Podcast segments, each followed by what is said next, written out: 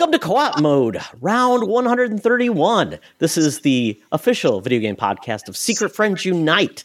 I am one of your MCs tonight, Todd Oxtra, joined by our fellow Canadian, our, our distinguished guest fighting the COVID, but he's still here. He's a trooper. That's Mark, the Canadian Carabin.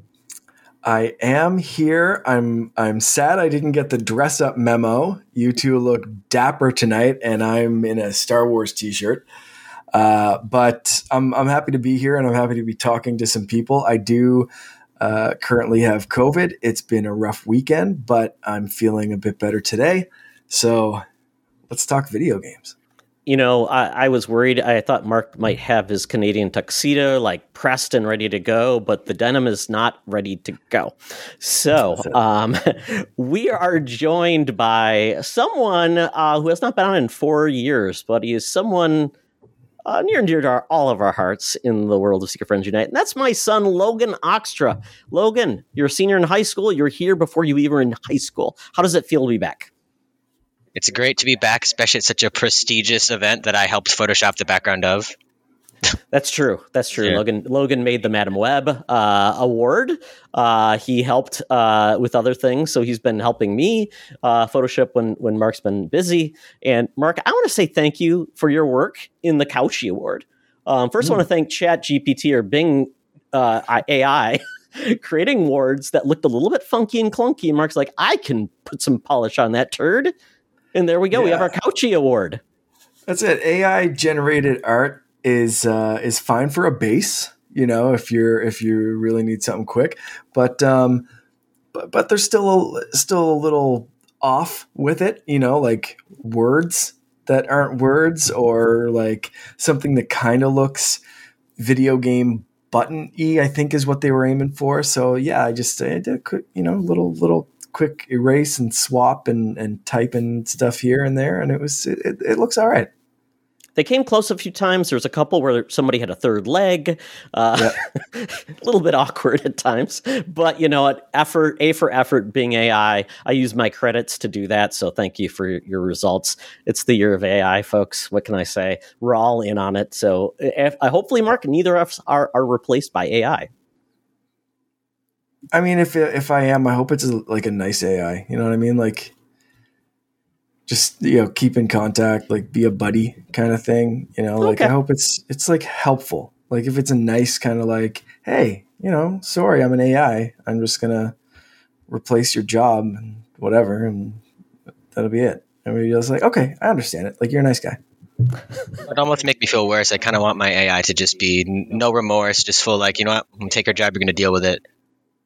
So the Terminator, you're looking Pretty for much. Terminator. the I go with a bang. ah, the youth. They they they are you know from the mouths of babes that are 18 and ready to uh, you know take care of us in our age. Mark, we know they will. Um, so with that, uh, we Mark need to thank the folks that made this show possible. Um, if your voice is struggling, let me know. But if you want to take it, you can. Uh, no, yeah, I'm good to go. Uh, we have to thank our friends over at Patreon. You can go there, uh, patreon.com slash secret friends unite for a free seven day trial and join people such as our friends with benefit tier John Sidorf, the Phoenix Sisters cosplay, Brendan Myers, Asian Sith Mistress, Matthew Keel, and Corey in HD, as well as our BFF tier Sean, Stella, and Henry Nyhus, and Missy Merchant. Uh, all these people help make these shows happen, help make them what they are, and you can go uh, and join those people uh, with ad-free podcasts uh, and, and, a bunch of exclusive shows over at patreon.com slash secret friends unite very, very good. More exciting things coming. Uh, we are posting a new um, spinner rack on Friday. Should be a lot of fun. And uh, Charlie is uh, telling me he is going to be doing some infamous, infamous movies with his spouse, and they are covering lots of TV shows on their coverage. So more to come in 2024 in our Patreon. Uh, so with that, we get to probably the most infamous segment of our show, or maybe the award winning. I don't know, Mark. Um, uh, probably a couchy uh, for buy, rent, or return. Uh, mm-hmm. This week, Mark, we're, we're celebrating the world of games, but I figured we would at least look at the most infamous moments of gaming in 2023. So I picked three games for buy, rent, return, infamous style, and that would be not the game infamous, but you know, infamous uh, from. Uh, from the Three Amigos. Am I infamous? Yes. yes, you are, El Guapo. Uh, the Lord of the Rings, Gollum. Everybody One Two Switch. And Skull Island, Rise of Kong. So why don't we start with our uh, our, our community first with their picks. I'll go with Jerry McCoy. Jerry McCoy is an old friend. He goes way back. Thanks, Joy, Jerry, for being in our Discord. Uh, he says, buy one, two switch. It's the only good game. So he didn't put that in quotes either. So he must really mean it. Uh, Rent Gollum. I like this IP better than Kong. So there we go. Yep. A slight praise. And then Return Skull, Skull Island. I like this IP worse than Lord of the Rings.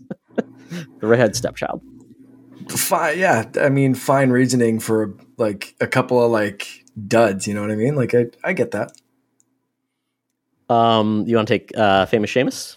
yeah sure. Famous Seamus will buy everybody one two switch. Uh, there might be someone who likes this game and who knows this game might be fun at parties. That yeah i, I get it. That's seems to yeah. Uh rent Gollum uh, this should be used in studies of how not to make a video game. Uh, so he, you know, rented to study it. I get that. Yes, that's a solid, solid answer. And recur- return Skull Island: Rise of Kong. Yeah, this could also be used to study how not to make bad games. Uh, but we all know why this game was bad. Game Mills gave the developers a very limited budget and an insanely short amount of time to make the game. I don't think we need to beat a dead horse when it comes to this. Um, fair. yeah, you know, licensed games they used to be all bad, so we're kind of surprising that we are get so many good licensed games these days. So you know what, somebody's got to remind me of the bad old days, so I'll take it. Uh, so we have Sean Nia says, "Oh man, return them all." So he didn't even give it a moment's notice; they're all a re- return. Uh, and then Winter Gamer doubled up with the return all of them. Ain't nobody got time for those games. Um, so before we start, did anybody play any of these games? Because I value my sanity, I did not play any of them. And typically, Logan only will play these games if Dad has bought them. Typically, so. Sure. Um, so let's start with you, Logan. So, what would you buy? What would you ret- rent? And what would you return of these three games? I would for sure.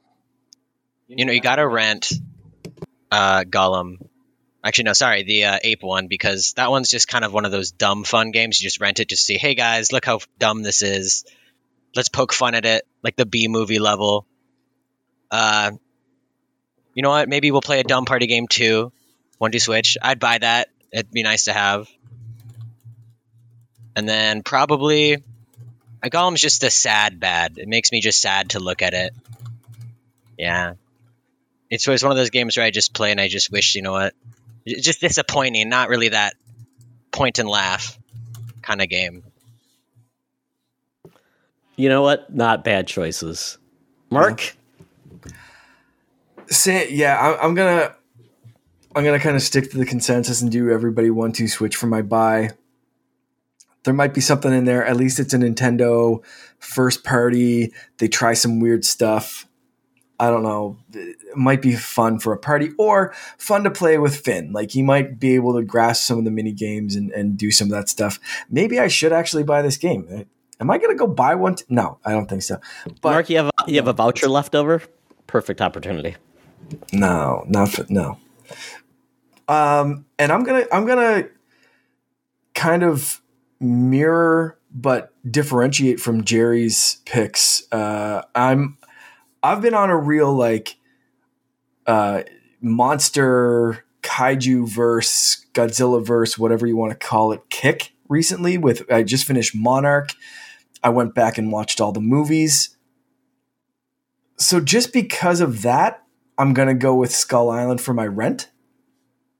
Just because I'm I'm like I have like a Godzilla behind me here. Like I'm ready to I'm ready to go in that universe and and even if it's a terrible game still like get a little bit of something out of it and uh, I love Lord of the Rings, but I don't I don't want to subject myself to like bad Lord of the Rings that same kind of way. I don't know. I think like a bad action game is better than a bad stealth game, maybe as well. I don't know. So that's yeah, and then I'll just return Gollum because what uh, what what did Winter Gamer say? Ain't no one got time for bad games. Yeah, that one. This is like the devil's three way, man. Nobody wins. um, so uh, you know, this one's hard because I did play the original one two switch. I think Logan, we played it. I mean, I didn't think they could out top themselves, and they did. Um, so quite honestly, I was going to buy it, but surprisingly, it, it, the thing that would have sold to me if it came with that damn horse mask doesn't. And that was a huge miss on their end. I mean, really, that's really what it was missing. Um, if it had that, then it'd be a sell. Uh, but I'm going to go with K- Kong because um, it really looks like the guy in the suit type of monster game, Mark, like they used to make the old Godzilla. It does kind of yeah. look like guy in a suit. So you know what? I'll take it for that. And there might be an off chance that uh, you know King Kong throws some poo. There you go. That's a high uh, need for any game that I play. Monkey games. Also, yes. I do have to mention that you could order everybody one two switch on Amazon and throw in a horse mask for like 15 bucks or less and just pretend that it all came together or and make yourself I want to see this happen.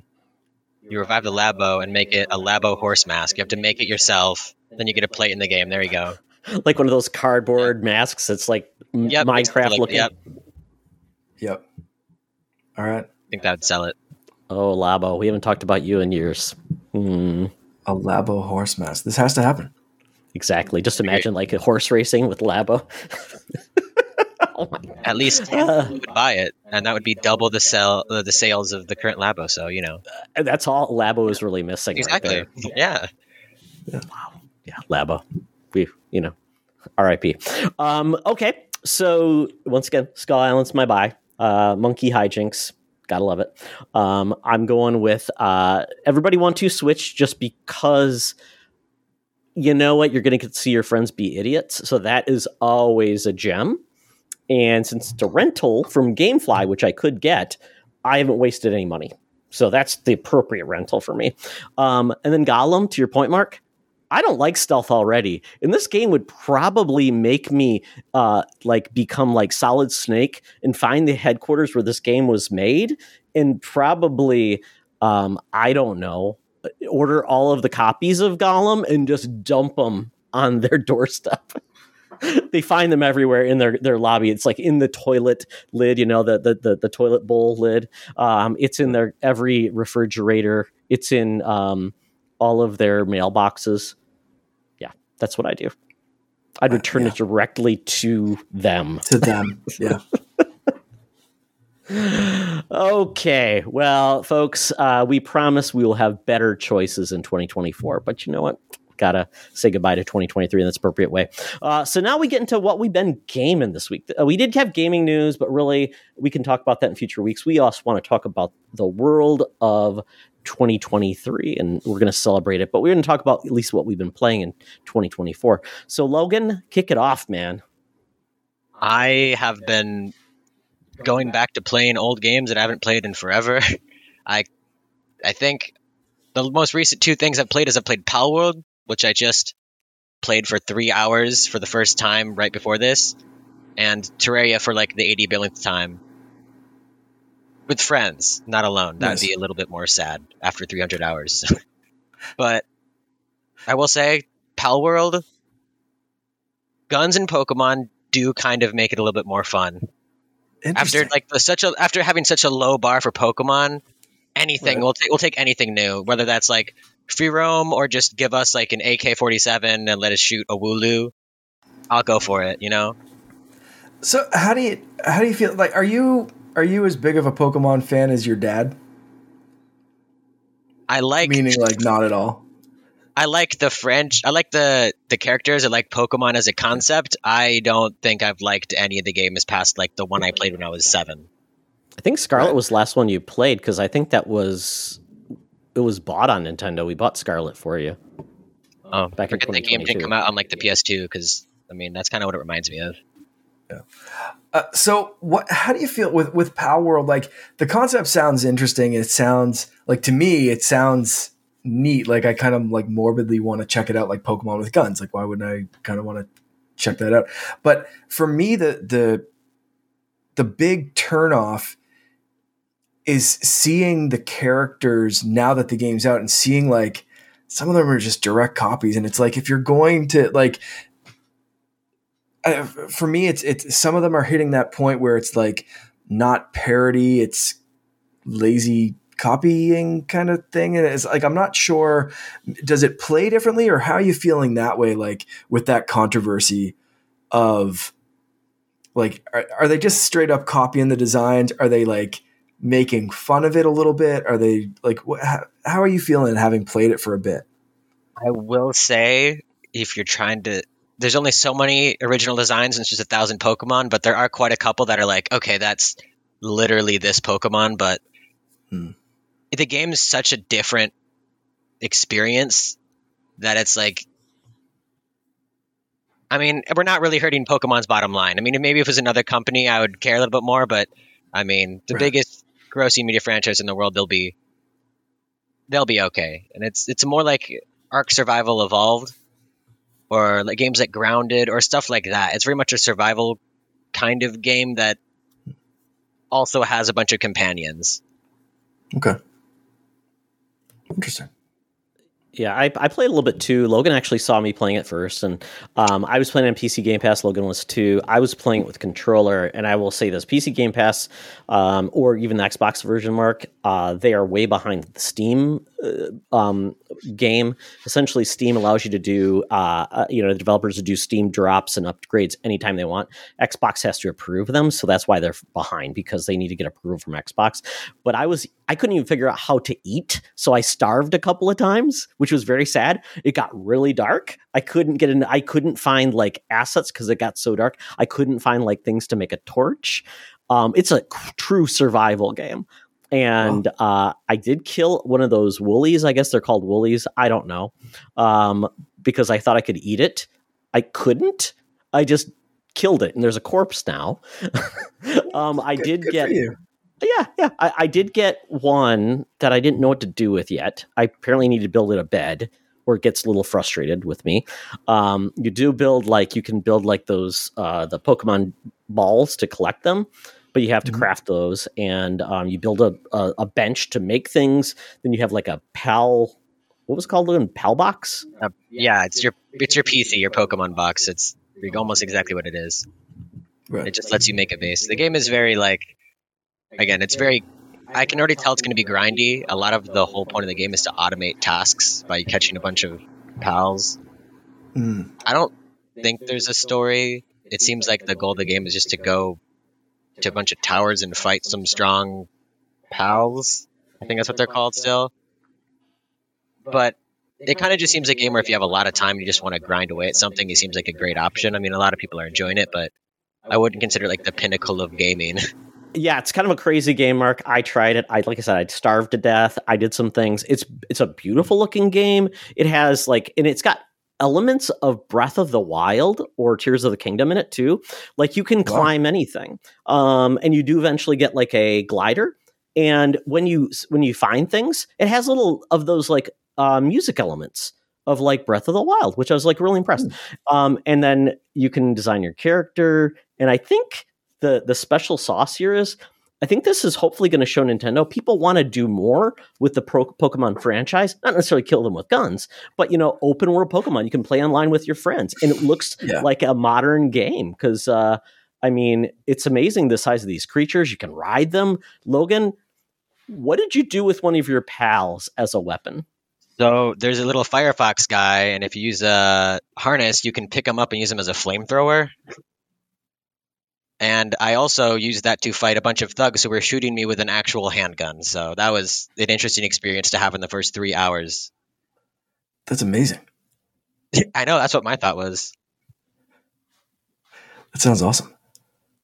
Yeah, it's definitely not for me, but I could see, and a lot of people are just, uh, especially if you're not Nintendo, uh, like you don't own Nintendo. This is probably the closest you'll get to, you know, these type of creatures, but with that uh, survival element, which people love, and it's huge on Steam. I think five million people on Steam have bought the game, which is just insane. Yeah, it's, it's the, the highest concurrent player count or something like that already. It's, a, it's crazy. Wild. Yep. Yeah. And PlayStation was asked if it's going to come, and Shuhei Yoshida said yes to PlayStation. Good enough. Uh, anything else, Logan? Uh, any other gaming moments? Yeah, I just want to say it's currently Palworld apparently has one million players playing right now as we speak, which is wow. Uh, I don't know, but might be one of the highest. I think it's the number one game currently. Wow. Yeah, that is insane, and it peaked at two mil. Jeez. 24 hours ago. That's wild. My only hope is that maybe Nintendo will see this and figure out that maybe we want games where we can shoot. I mean, have a well crafted Pokemon game. That's what I meant. Yep. That's it. Yeah, exactly. That's amazing. Well, you know, Mario got a game in uh, uh, Mario's versus Rabbids. You know, I mean, uh, guns are never yeah. out of the, the question. That's it. They gave Mario a, uh, a reference. The uh, was it E3 2003 where the one Nintendo person came on and said that Mario will never shoot hookers. That is a real quote. what? Oh, you didn't know about that? No. Oh, you can look that up. That is a real quote. That is that is their that was their marketing strategy for GameCube, and it. I wish I was lying. There's a clip in is everything. Is, is that in the design doc for for, for yeah. Mario, Mario Sunshine? no dead hookers. E E3 2003. Oh, 2003. I was right. There you go. Yeah. Yep. Who said that? Uh, Wada? Miyamoto? Uh, was a white guy, if I remember correctly. Oh, yeah, no it's, it's some then. dude. Yeah. Nintendo's gone a long way. Yeah, they have. Um, anything else, Logan? You've been playing? Uh, that's it. Excellent. So, Mark, every in the doc, I'm looking here. You put something down. I have no clue what you've been playing. Are you playing like a off kilter like mobile game? No, no. Uh, so in the doc for everyone listening, in the doc I wrote Mario Kittens in all caps with an exclamation mark because that's all I've been playing. Uh, Finn has learned the absolute delight that is uh, Super Mario 3D World so I've been going. Actually, that's a partial lie. He he goes back and forth between uh, Mario Kittens and Mario Wonder. He loves them both. So we've been playing both. Uh, but lately, the last couple of days, it's been like full on Mario Kittens. So uh, we play with him. We let him play a little bit. He's getting really, really good. It's crazy just how quickly he's come along in his gaming skills of like being able to you know at first when he was playing it was almost you know like he could jump or he could move but like good luck trying to get him to do both at the same time. And in just like a couple of weeks he's keeping up. He's getting bad guys. He's doing accurate jumps. He's like he's he's progressing through these games. And yeah i'm with him. Sometimes i have to kind of carry him along in his little bubble. But like we're still beating straight through beating like uh, Super Mario 3D World, like at Bowser's, like very very close to Bowser's Castle. So um, that's that's all I've been playing recently. I've been picking a little bit at uh, at Pokemon Crystal, but um, most of my gaming life has been completely consumed by Super Mario Kittens. Is that the Switch version that has uh, Bowser's Fury? Yes. We have that is that is truly Mario Kitties, especially when he Super Saiyans. That's amazing. Yes. Yeah, we haven't uh, we haven't dabbled into that one yet because um, he really likes having more control. So I'm worried if if I give him Bowser Jr., he's going to get frustrated, and if I take Bowser Jr., he's going to again get frustrated because I can't lead him with you know whatever. So uh, it's I am eventually going to get that one, but I think we'll we'll beat this first, and and we'll see how we go from there. Logan, we played 3D World back in the day, right? We played some co-op. Uh, we did, yeah. No, that game is fantastic for every level of like a platformer. It's one of my still one of my favorite. I think it might be one of my favorite 2D platformers. Still, just the simplicity, but the creativity in every level is very. It's very approachable. Yeah. The one thing screwing me up is uh, after playing Super Mario Wonder, the the R button does very different things in both of those games. In Super Mario 3D World, that's your ground pound in Super Mario Wonder, it's your special ability. So I usually have it as like an extra spin jump or a glide or something like that. So, uh, so many times when I'm trying to do a glide, trying to get past like a big gap or something like that, and I just instinctively hit that R button, and instead of gliding like Super Mario Wonder. I drop to my death. Not the best, but you know, it's it's fine. It's all good. Like and I then you have to game like, after playing PlayStation, I'm like, oh, the damn buttons are the wrong place. yeah, and it's those like those times are the funniest though, because like when I kill myself, and I'm like, Finn, don't move, please don't move, please don't move, please don't move. Wait till I come back. Hold on, wait, don't move. and he just sometimes he'll just stay, and other times he's like, nah, screw that, I'm going for it. I can do this myself. And then we start the stage over again. So it's good stuff. Yeah, there was times when Logan there was some there was some really strain on our relationship through some of those Mario games where oh why are you throwing me in the why are you throwing me in the ditch? Oh this is not fun. That's, oh there's the bubble he tossed me off the stage. Yeah. I think you truly yeah. learn your your children are capable of evil at certain stages in their life. So Mark that's all I can say. Yeah. That's yeah. That's very fun good luck. Though. yeah well, that's awesome. Great game. Uh, I don't think you ever did. You beat Bowser's Fury? Oh yeah, yeah. Okay, okay. I couldn't remember if you did. I love that. I, I was so excited. I'm like, oh yeah, we're gonna get uh, another Mario Odyssey like in a couple years. No. yeah, that's what we thought. We thought this was like a test bed for the next yeah. one, and then just uh, nothing. yeah, know. that that still is uh, the pinnacle year of uh, Nintendo for me. Yeah. Oh well. Um, so for myself, uh, this is a fun story. So Logan got to experience this. So Logan played Cyberpunk first, uh-huh. and then he played uh, uh, the Phantom Liberty expansion. Got that. Um, so when you look at like our uh, GOG or or whatever, yeah, it's GOG that is primarily good old games that has Cyberpunk uh, has all of our saves. There's literally like a hundred saves with Logan stuff. Okay. So then I'm like, okay. So I started playing hardcore. So I've talked about it. I started, I by accident started Phantom Liberty and I absolutely loved it. And cloud saves are not as awesome as you think they are if they don't work. Mm. Uh, none of my game saves cloud saved. Logan's did. Oh no. And I was panicked. I was freaking out. I'm like, I'm not going to survive. I'm like 35 hours in. Can't play Logan's safe because it's his story. So Logan and I are figuring this out. And thankfully, I use Backblaze. And this is an ad for Backblaze. But thank mm-hmm. God I have Backblaze because it's been updating my local saves and thankfully secured them. I was able to download them because they actually replaced my local saves too with Logan's. So thankfully, I only lost like two hours of progress but man, oh man, be careful, cloud saves. Make sure they're there. Do a local backup if you can. But that would have been yeah. so disappointing because I was having so much fun. And Logan and I have been talking about like he's been telling me, "Hey, Dad, do this type of uh, don't piss off Johnny too much. Don't do this." So Logan's kind of like my Sherpa for the game, and I'll say, "Hey, what about this weapon?" or "How do you do this?" and he's an, amazing at the game and i'm doing a different type of style play but um, i panicked mark i really did and logan was seeing it and he was a trooper so uh, kudos to my son. Yep. Oh, you're muted, Logan.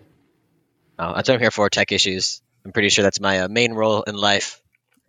at, least at this point. Tech issues and showing them how to play. Yeah, he, yep. he definitely is the person like like trying to help me figure out how to eat in Pal World so don't die. Um, what is going on? I'm not that incompetent. I really am not. But you know what? The proof is in the pudding. Sure. Yeah. Yeah, he's giving me the side eye right now. This is great. Thank you, son.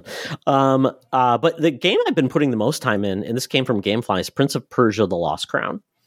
Hmm. Um, I am eating this game up. It is amazing. I mean, I will not be the first person because everybody's talking about this game.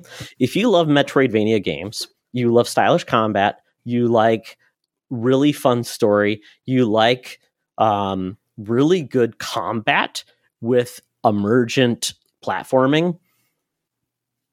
This game's amazing. And Hmm. one of the best things about this game, and if you don't know like Prince of Persia started off as a 2D platformer, then turned into a 3D like action adventure game for many, many years. It's tried to come back. There was supposed to be a remake of Sands of Time. It's we don't know. That game may never come back. But they made this, and it was such a surprise, and people were nervous about this game. It's a I think it's a fifty dollar game or maybe full price even. People are complaining, but I'm like, it's well worth it. It's not a short game either. It's probably 25 hours.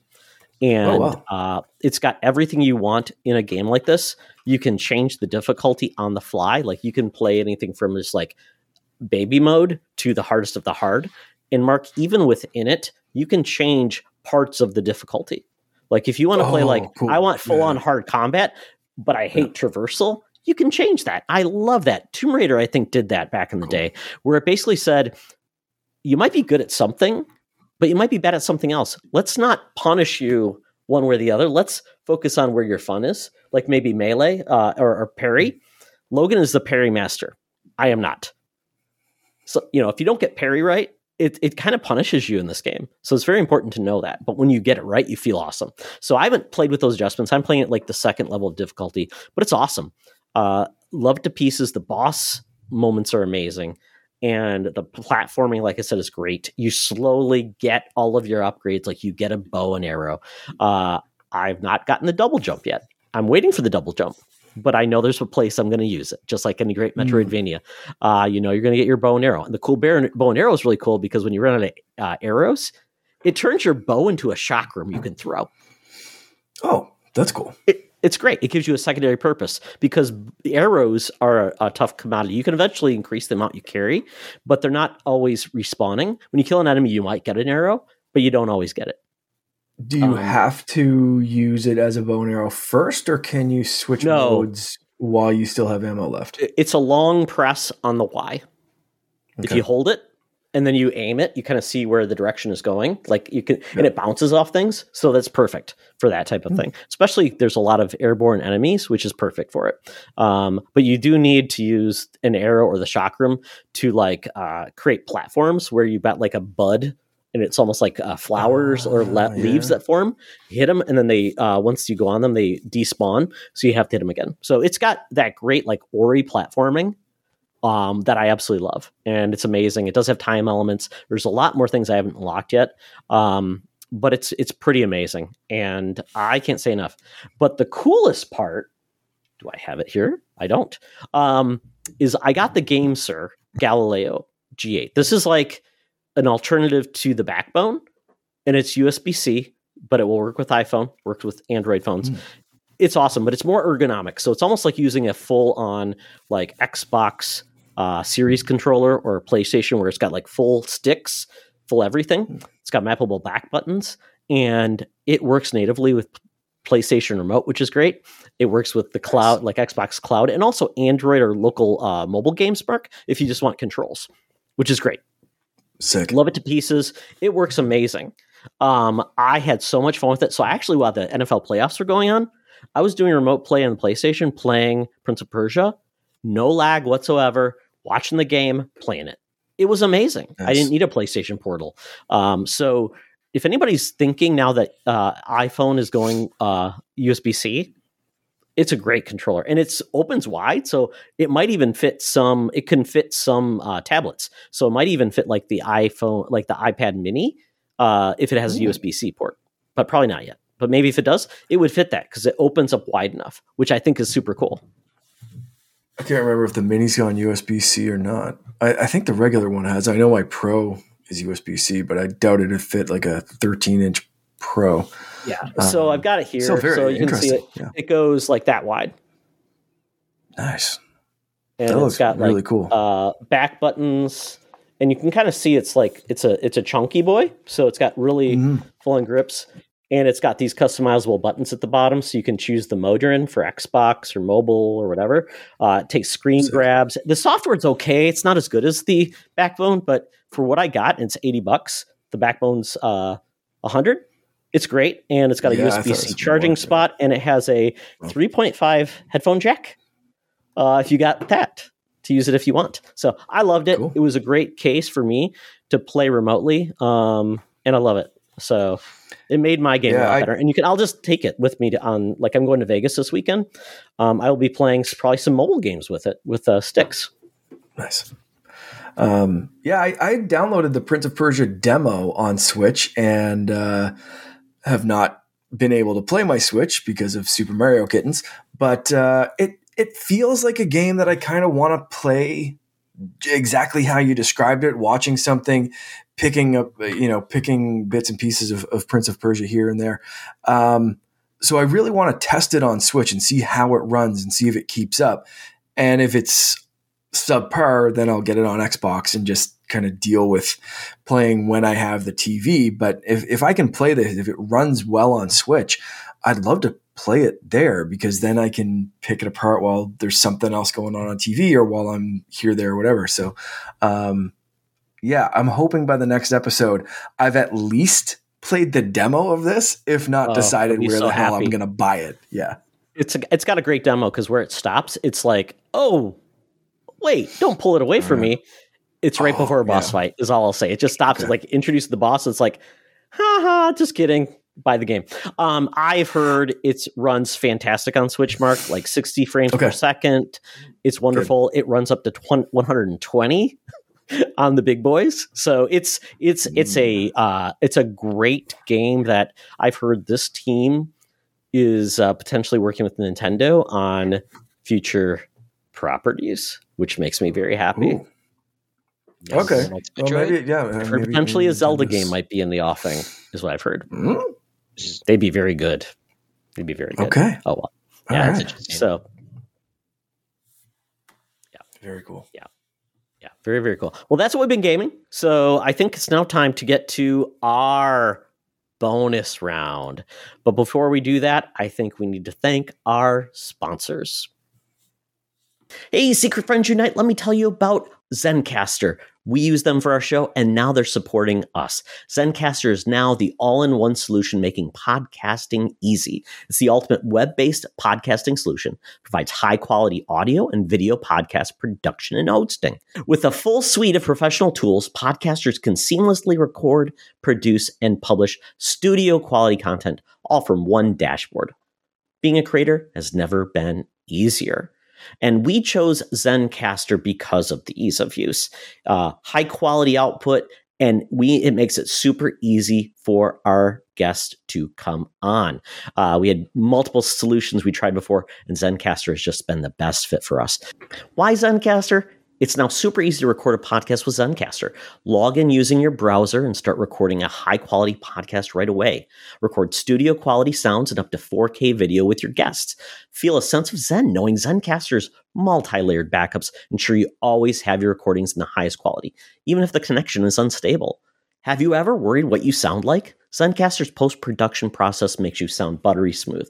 It automatically removes those ums and ahs in your recording. It removes those awkward pauses in conversation too. Set the right podcast loudness and levels while reducing background noise with the click of a button.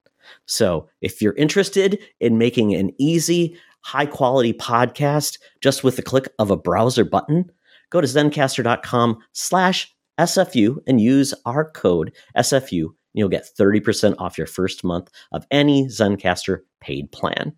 I want you to have the same easy experience I do for all my podcasting and content needs. It's time to share your story. Now back to the show. And we are back with the Couchy Awards. This is 2023 Couchy Awards. We actually have an award, Merc. Uh, we have been doing this, I believe, since 20 19. That's when we started the podcast. So, quite honestly, this is like our fifth year, I think, of the podcast. So, congratulations. Mm-hmm. Um, and yeah. uh, thanks for keeping me around. So, the thanks Couchies. me around. You can make. Yeah. Jeez. So the whole point of co-op is playing together on a couch locally and that's why our word is couch. So it's the couchy. So if that was confusing to people, I know Secret Friends Unite sometimes sounds like a dating app and a couch. Sorry, folks, get your mind out of the gutter. We're talking about gaming on a couch together. Uh, and please join us on our couch for future podcasts. If you're interested, let us know. But with that, we get into our awards. So we have our uh, different categories. So the first category is biggest news story of the year. So um, we're going to involve our community in this. So we've got some great submissions from a few folks. So thank you so much for joining us in this in our couchies. And I'll start off with uh, our winter gamer. Brandon Myers. He says GTA 6 trailer and how it was revealed how many people that uh, that he worked was actually talking to him about the game. So basically, this is the game that breaks through to everybody who is not a gamer it's the one thing GTA has been around for over 20 years and it still talks to people. Um, I saw the trailer and was pretty impressed. Don't still don't know much. We probably won't see a gameplay trailer until next year, but pretty pretty cool. Uh, your thoughts on the uh, GTA 6 trailer? I mean, not the trailer, but just the news of it.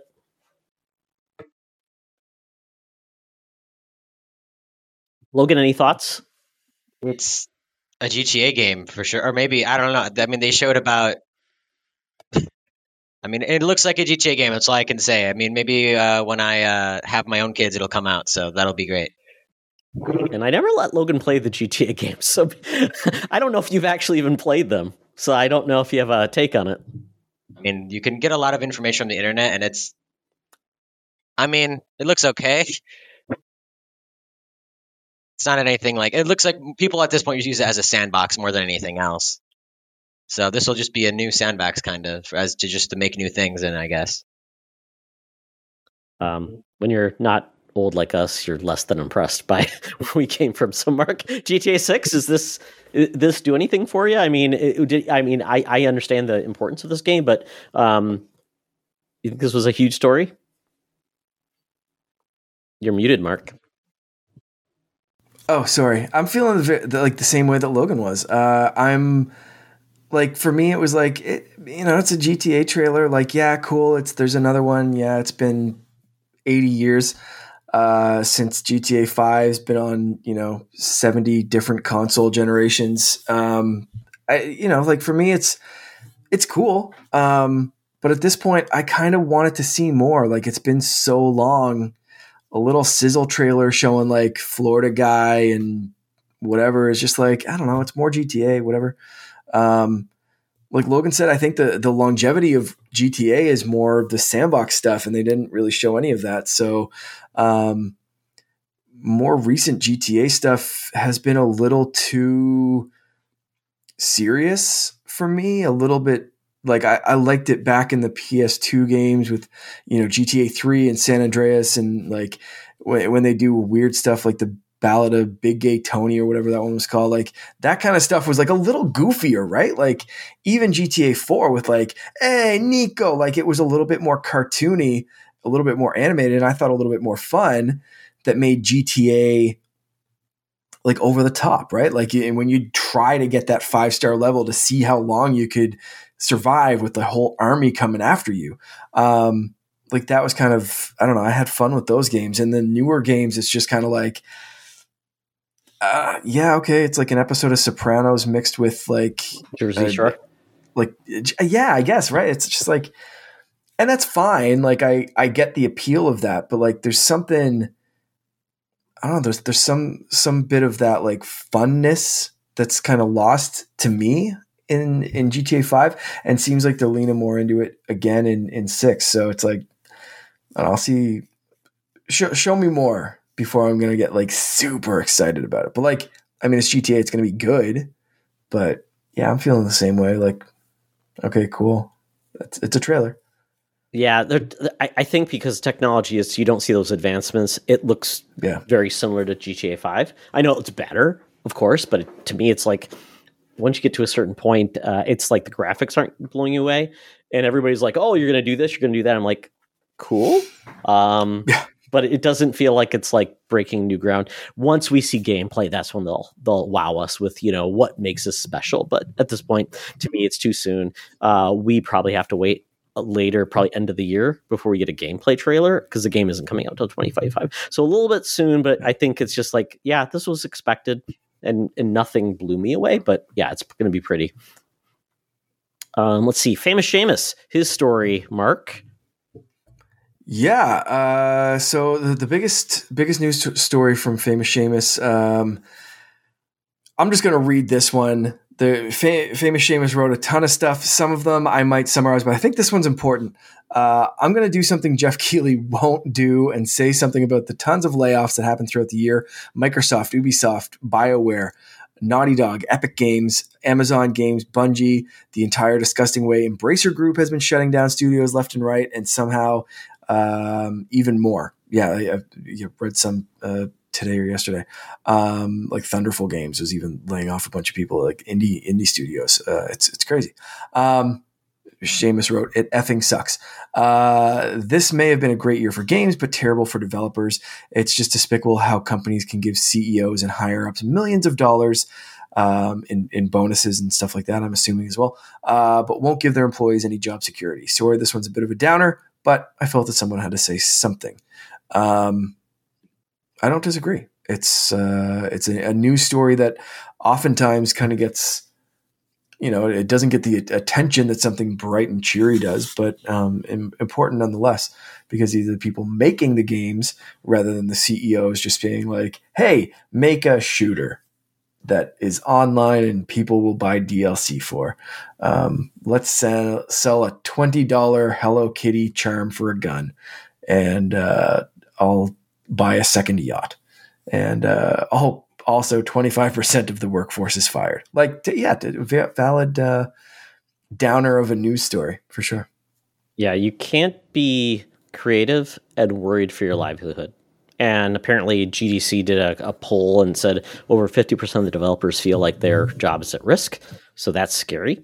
Um, wow. Kotaku does a good list of like uh, layoffs, uh, 7,000 layoffs in 2023, and 23 days into 2024, and 3,800 layoffs have been announced in 2024. Oof. Twitch, uh, you know, uh, Riot just came out. Um, uh, you know, even Microsoft had huge layoffs in 2023, and they're the most valuable company in the world. They even beat out Apple. So um, yeah. that's unfortunate because we want people to be creative and people to feel like like Logan's age to feel like they could have a career in gaming versus feel like why bother if I'm going to spend my yeah. creative basically to help a, someone make money off it and then unemploy me when my game is released. Yep sorry, Logan. We're making this a really uh, positive experience for you as you go off to college next fall. Um, but Logan's going to be a teacher, so he'll probably teach people don't don't go in gaming, yeah. go into cool stuff yeah. like yeah. teaching and music, like me. Um, ah, yeah, for sure. Yeah, so uh, thank you. Uh, we'll get back to their picks for future categories, but we're going to get into ours. So for news story of the year, Logan, what was yours? Mine was the Unity policy change. So Ooh, to yeah. follow the long list of companies suddenly realizing they need to make money, uh, is like, well, you know how we said you could all use it free? Well, we like really, really need money. So how about every time you there's a download, we take some of that money. And unfor- somehow they made they want to make this policy retroactive, meaning that there's a couple companies that would straight up become bankrupt immediately. There's a very cool graph that I wish I could show that would be large amounts like 20 30 40 50% of their revenue from their game taken instantly due to redownloads due to the game being sold for like what if a game sold for like a dollar and they're taking you know some of that profit i mean they're barely able to scrape by. And at a certain point with enough downloads they're actively losing money which defeats the point of making a game if you're literally losing money on every single download. So yeah thankfully they decided to roll it back after everyone reasonably got upset about that kind of policy, but it is scary because they are within their legal rights to do that. They own the platform. They're able to change the agreement whenever they want. It's just they do need to make money, but I don't think they. I think they should have probably thought of that before they made it completely free for everyone to use or really cheap for everyone to use. Yeah. Same thing with like Reddit. Like, oh, we suddenly need to make money now. Twitter though, that I don't think we'll ever make money. um, the, the, funny part about that, Logan, I, I, think I was telling you, like, um, it, it, they even said uh, Unity was saying, "Well, uh, what about games on Game Pass and PS Plus?" Oh, Microsoft and Sony will cover that. And they're like, "Oh, we will." yeah, sure. sure. Yeah great idea. Um yeah and unity has become like the it's and it, the problem with that is a lot of people who learned game development that's what they know unity. Uh there are other free engines you know that we have unreal obviously and they have different deals with developers like we'll take a cut or if it makes so much we'll take a cut but there's others yep um, you know, hopefully somebody will create a tool set that's usable, uh, like those, like in Adobe Premiere alternatives. I mean, know there's alternatives for other things that people use, um, and hopefully those come about so people don't have to feel like, well, I got to use Unity because that's all I know, and uh, hmm. that's a challenge. Yeah, it's it's a shame, and they did change, and their leader um, uh, resigned but looks like they're not done doing stupid things. So I assume a lot of people will probably choose to look at different engines and different things in the future. That's that's the thing. There's there's a difference between we need to make money, so let's do something to make money, and we need to make money, so let's create a policy that's that's going to bankrupt us in a year. You know, like nobody if if they've done this before and they say we're probably going to do some stupid things again, like the answer is okay, I guess we're not using Unity anymore. Like nobody's going to pay them. People will shut down their games full stop. It's a, a, a digital world, right? Like you can get rid of a game. We've seen it happen. We've seen games die, be unlisted and whatever like people will straight up just like companies will just say like, "Oh yeah, sure, we'll go bankrupt to give Unity money." No nah, sorry, we had some fun, but we're pulling our game. You don't get a cent, and we'll never use Unity again. Like, I think Cult of the Lambs uh, threatened to. Uh, I don't know if they did or they just threatened, but they did say like they were going to move off of Unity just so that they wouldn't have to deal with it anymore. Which is, I mean, they they've managed to turn into something where like, hey, we're going to make money too. Now they have really negative favor, so now they're gonna yeah. in a worse spot than they probably would have been if they just asked for like donations like Wikipedia, though. I don't, I don't think many people 100%. would donate to Unity, but it would have been more than now, where I think they're now losing probably more money with worse favor. Absolutely, yeah. Market. Like if you're starting of- a new game, you're not using Unity. Like no. it, it, with with this kind of thing threatening, like they, why would you? Mark reminds me of Darth Vader, where he his you know Darth Vader is a great negotiator because he essentially says what does Darth Vader say about like contracts and agreements? The, uh, pray I don't alter them further. Basically, is yeah, exactly yeah. the Darth Vader school of negotiation. yeah, yeah. In, uh, insane. Yeah, it seems Except like we're getting the, hit. The people that run this don't have choking powers or a lightsaber. Except on your purse strings uh, and your your future funds. Um, yeah, that's that's you know what we're getting hit on all sides. You know, layoffs, and then uh, we're just going to make it unprofitable for people to make money off of game development. You know, it's a perfect world. So uh, yeah, go into game development, folks, because uh, you know everybody's looking out for you and want you to prop you up. Uh, so with that, Mark, what's your game story? Hopefully, you got a little bit more positive spin, maybe.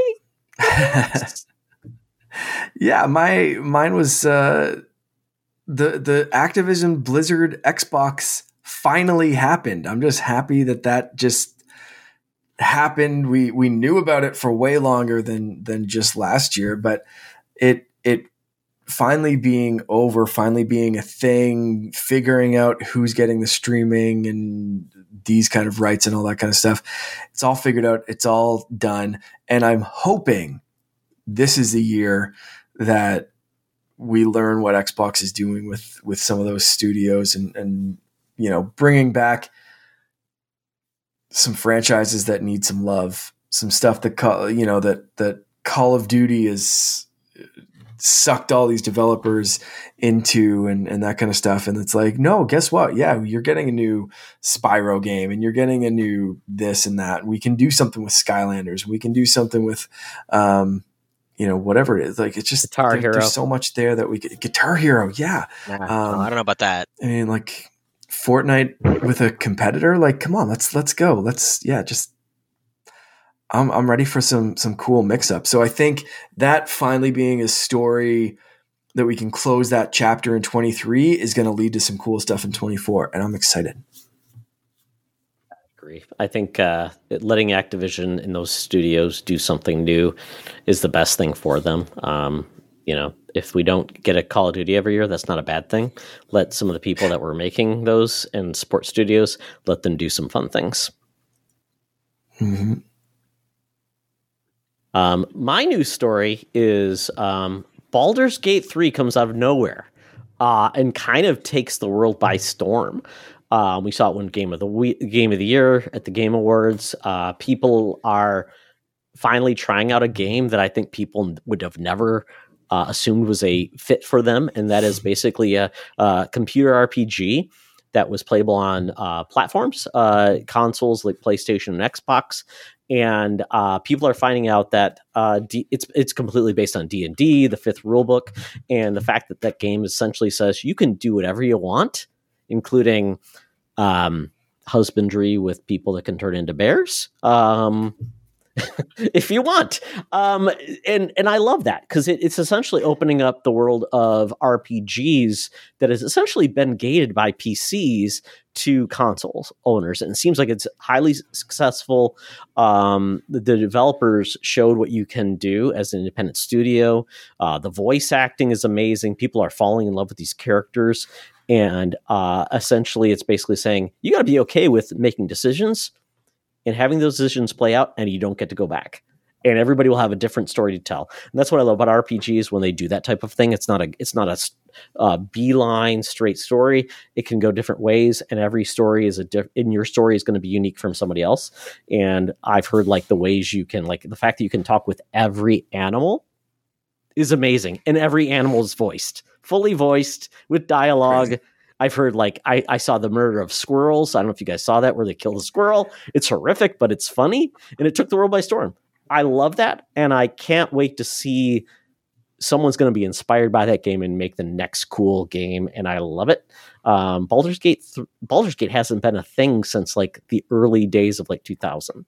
So the fact that this mm-hmm. game came back and found an audience, it was actually an early release on PC where I think it was like 2000 it came out on PC and essentially they were told if you play this game early your saves won't continue. So essentially you're just being there for the moment. And then people when it officially launched basically had to start over again. And they said that's fine. I want to do it now. So I, I think it's great. Um, the proof is in the pudding. I have it on my Steam account. I am so intimidated by that game and Logan it's it, Logan it's yours to play if you want um, but I am worried that it's not for me. But I just wanted to pay for that game to basically root for that team. Cool. So there we go.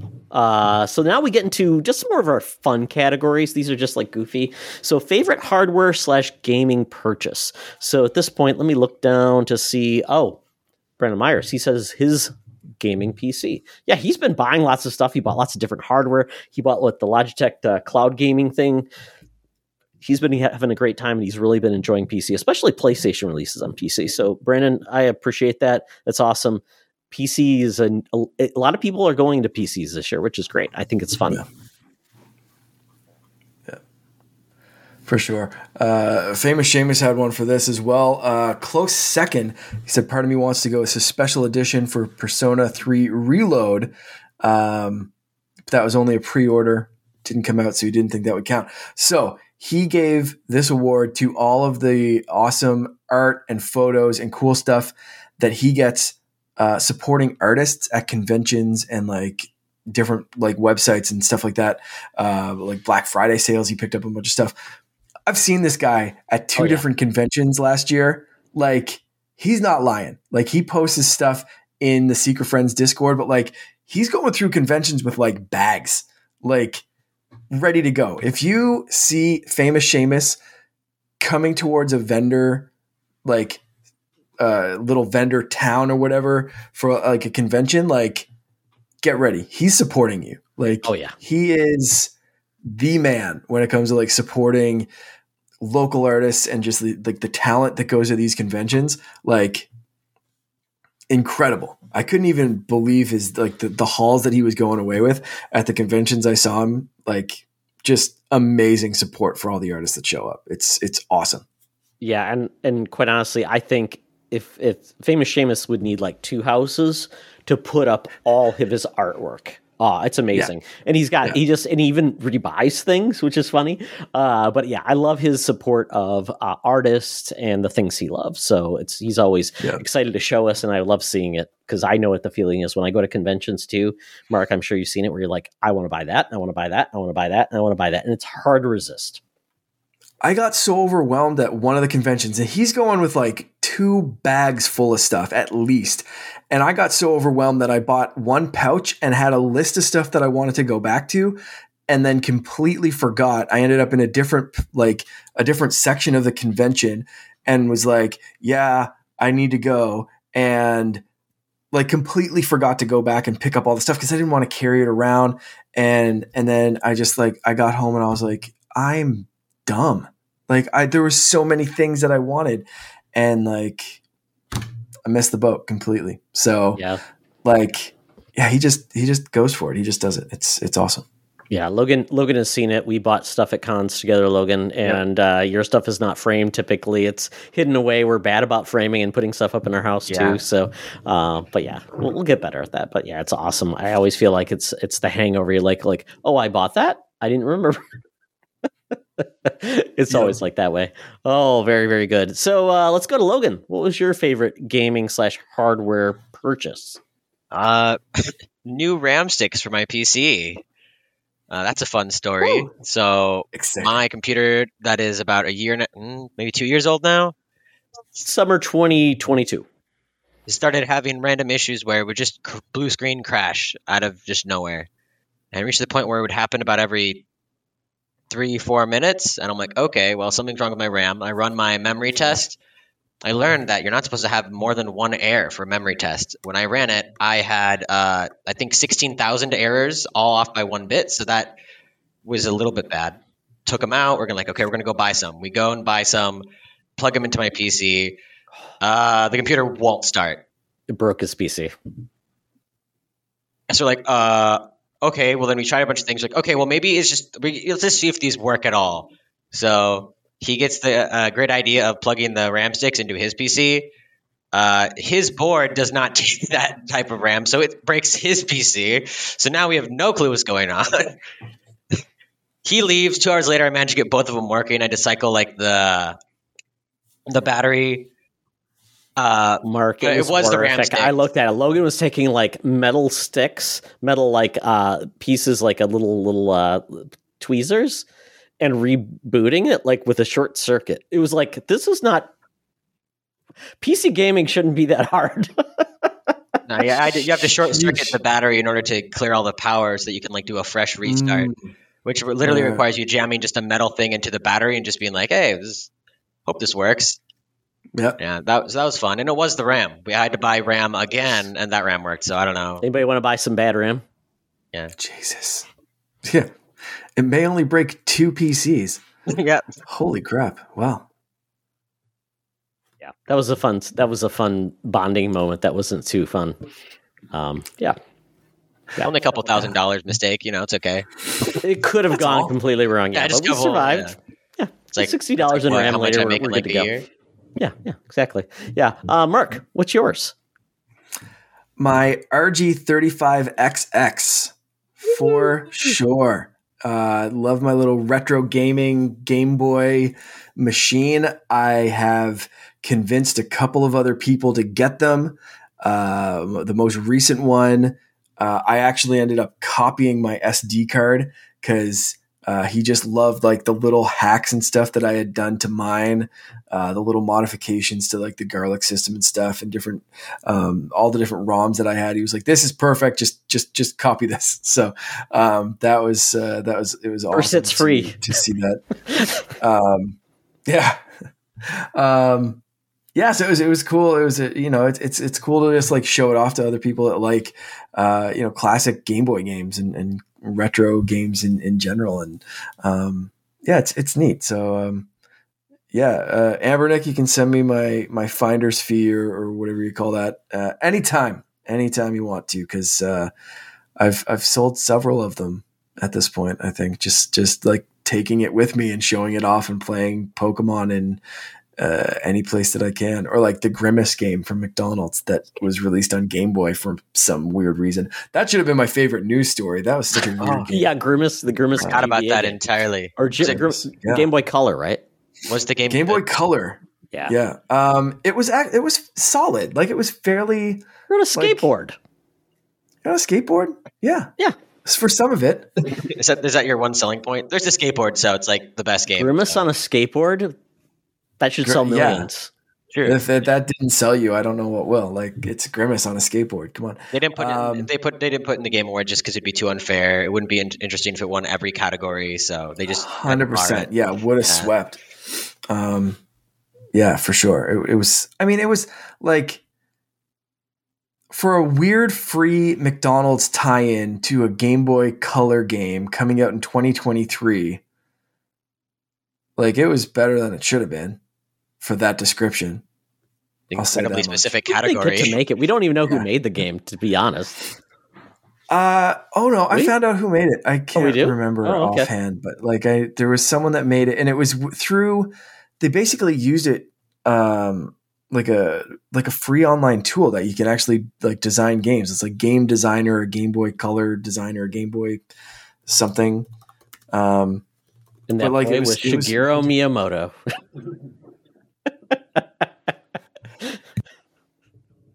um I can't remember what it is, uh, what it was made, but it was like it's so random. It's so great. But uh, yeah, it's uh, Krool Toys developed it. Oh, um, Interesting. Yeah, and you can actually get like you can play it on their website, but you, you like it actually runs on the the original Yeah. hardware. That's Um, awesome. Just just wild. Gotta love it. Very, very cool. I also had an RG35XX, and uh, last time I saw it was when I was in Europe. So maybe it's in Europe. I don't know. I did get a replacement that uh, I showed you, Mark. It's kind of like more looks more like an SNES uh, controller with a screen in the middle, but I loved it, and I still have it, and I still use it. It's fun. Uh, so I like that. The year of the uh, you know retro emo devices is definitely 2023. So uh, if you like that, Yep. buy one. It's fun. Um, for me, it was my gaming PC because I was struggling. Logan knows my my woes with my old gaming laptop. It was like 150 degrees Celsius at times, or ridiculous. Uh, would would would fry an egg. Uh, so I eventually found someone to buy it off of me, and I bought a gaming PC, or I built a gaming PC. Logan, we built. Why would you sell year. that? Breakfast I and know. games? I was gonna Exactly. say, You could boil tea in it. Just pour it in. The water starts boiling, 100 degrees Celsius. Perfect. Exactly. Uh, yeah. but it was so much fun to build it and get it going and it's really stable works great. I love it and i'm back into gaming. I'm doing a lot of pc gaming. I love it. Um, you know i work at my desk all day and you think hey you should probably not sit at your desk and game but i love it. I think it's great for certain type of games. It just works that way. Uh, others i want to sit on my couch but i love my gaming pc what can i say it's really fantastic so um, especially with steam and sharing libraries with logan it's it's been great so uh, Love it, love it, love it. So, on to the next category. Old game you finally played slash beat in 2023. This is kind of like that. The you know we're talking about we want to uh, really support old games too, not just the most uh, new and modern. Uh, so with that, so Brendan Myers said old games, Star Wars Fallen Order, even though he played it before, but he wanted to revisit it before Jedi, Je- uh, Jedi Survivor, which is a good idea. Sometimes go back Yeah. to it so you're up to speed. Um, Mark, Uh, yeah, famous Seamus uh, went back to Horizon Zero Dawn. Uh, the first game he bought on PS4, never finished it due to other stuff, and uh, still needs to beat the DLC. But finally, um, finally went back and, and finished it. That's Said it's fantastic. Yeah, it's a fantastic game I had to play on story mode because I was not very good at the combat, but I like the story. Logan, you're giving me a you're, you're giving me that disapproval. Mm. I'm a difficulty purist. I play at the highest. I had to play at the highest difficulty on every game I play just because it it feels more rewarding to me. And then I backseat Shame game him father. every time I see him playing a game, so I'm sure he loves that. Yep. Oh, definitely. Oh, yeah. Yeah. Yeah. Well, let's get into what old game you finally played to beat in 2023 for you, Logan. There's two. One of them I'm really proud of. That's why it's here. The other one is just a good game. I finally played Doom Eternal in the DLC. I don't know how I haven't played it yet. Oh, that's right. It was fantastic. I loved it. Played on the Xbox. It was. Yes. It is great experience, especially on like the uh, higher difficulties. It is very hectic. It's crazy. It is. I don't know how, how I didn't play it. I I played Doom 6, 2016. I tried it and I just it felt a little bit slow. It was a bit weird to me, but Doom hmm. Eternal just it, it, felt like it flowed a lot better. It was a lot more fun. I will I will say the one uh the DLC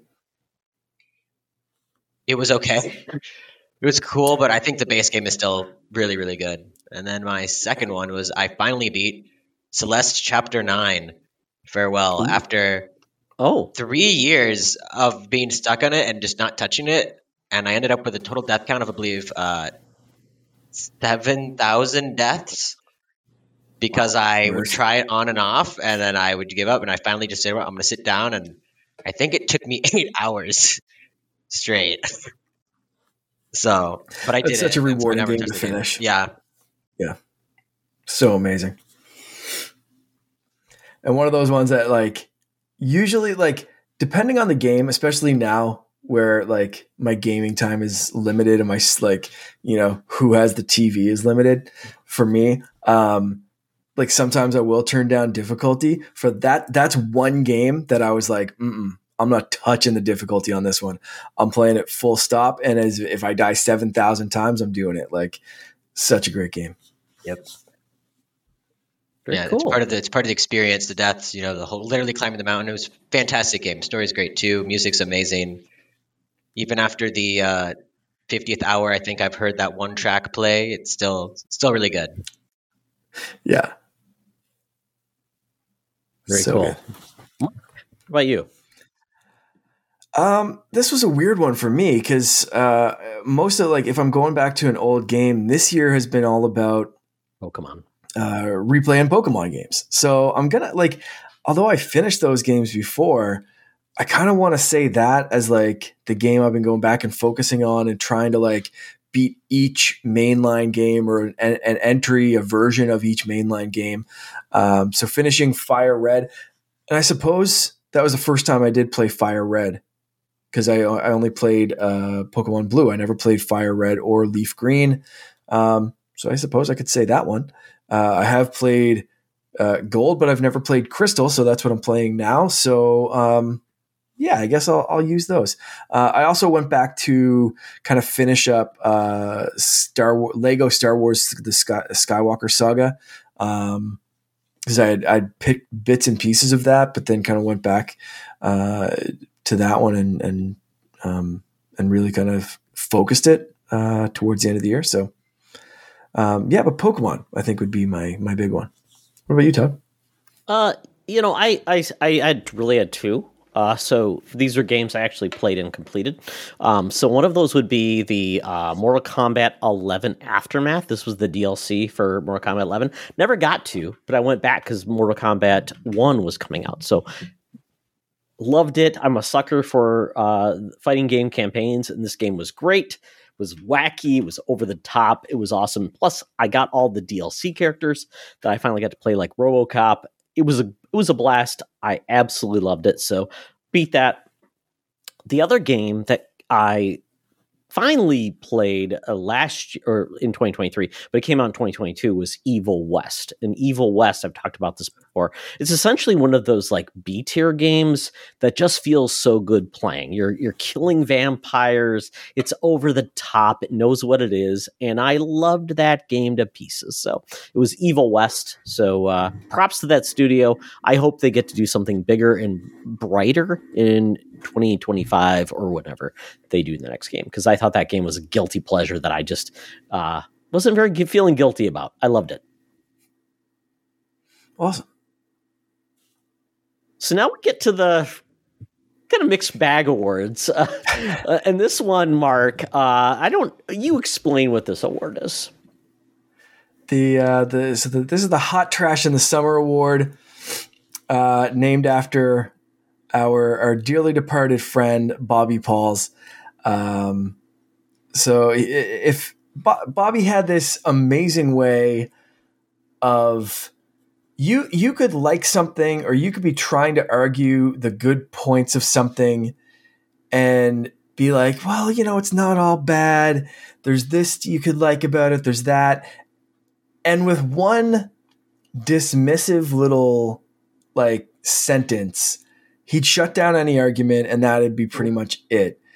And usually that argument was, no, it's hot trash in the summer. And you can't really come back from that. That's it. Like if it was hot trash in the summer, argument's done, you're moving on. That game's just hot trash in the summer. So this one uh, is named after, you know, and it's it's weird to name something like you know disappointing or whatever, but like to me that was like just such a Bobby thing of just like right, like it was he could just shut down like whatever. And I'd always try anytime Bobby and I get together, be like, "Oh, Nintendo's showing off this thing. It looks okay. It's like maybe this person it's Kirby like game.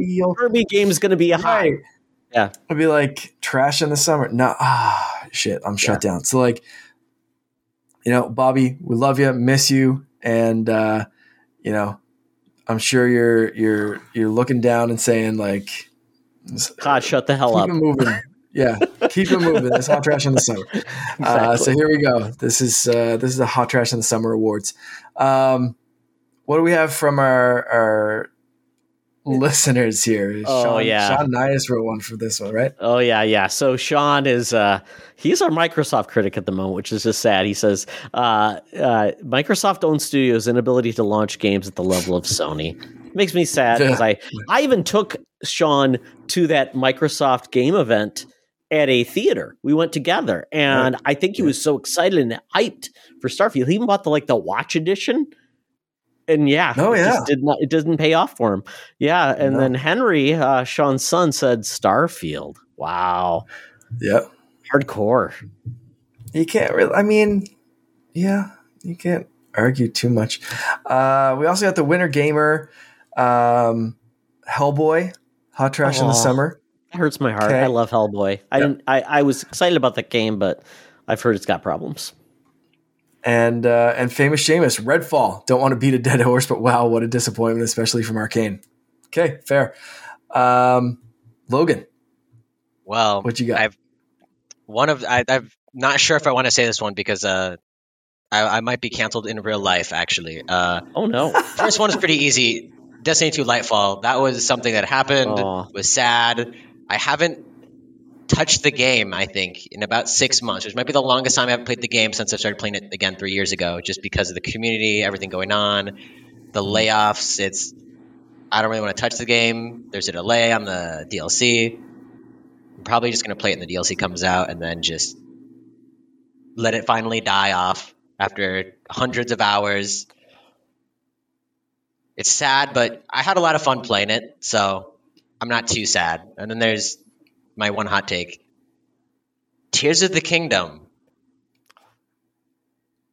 Okay. I've talked about to this to Let's you, Dad, before a couple times. Logan is my son, Mark. By the way, he is my son. I, I, I really love Breath of Wild, and I do get like, but when you take seven years to make a game, and the big reveal is there's a couple islands in the sky that are half of them are literally copy pasted, and then the underground is the same as the top world, but we inverted all the settings for the terrain. It's like, really? You know, after after I played it, just it did feel like more the same. And at a certain point, there's it's always great to have more of a good thing, but it, you can always have too much sometimes. I was hoping for better Breath of the Wild, not more Breath of the Wild, I guess. And it really did just feel like more. I, I love the fusion idea, but I guess they didn't really improve the combat where I think they should have. It's still just button mash, dodge sometimes. The story is better, but that was a low bar. Let's be real. Yep. Yep. Uh, it, it feels like there could have been more. I, I like the I, the the concept. It just felt like everything needed to be explored a little bit more. If they did more of the sky islands or did more of the underground, maybe put some like cool dungeons underground instead of just Divine Beast two but right. yeah, it, I was hoping for more. I considering I beat all the shrines, it's hard to say that it was disappointing, but I still felt like you know I it wasn't what I was hoping for. At least Hmm. hoping for a little bit more. Yeah, and Logan was my Sherpa in the game, and one of his Yeah. favorite characters right now is Tulin. I even got him a game case with Tulin, and he loves Tulin.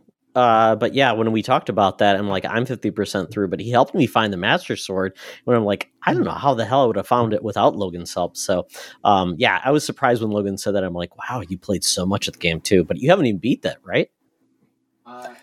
So what happened is I almost beat the game on accident on after killing one boss just because I wanted to see what would happen.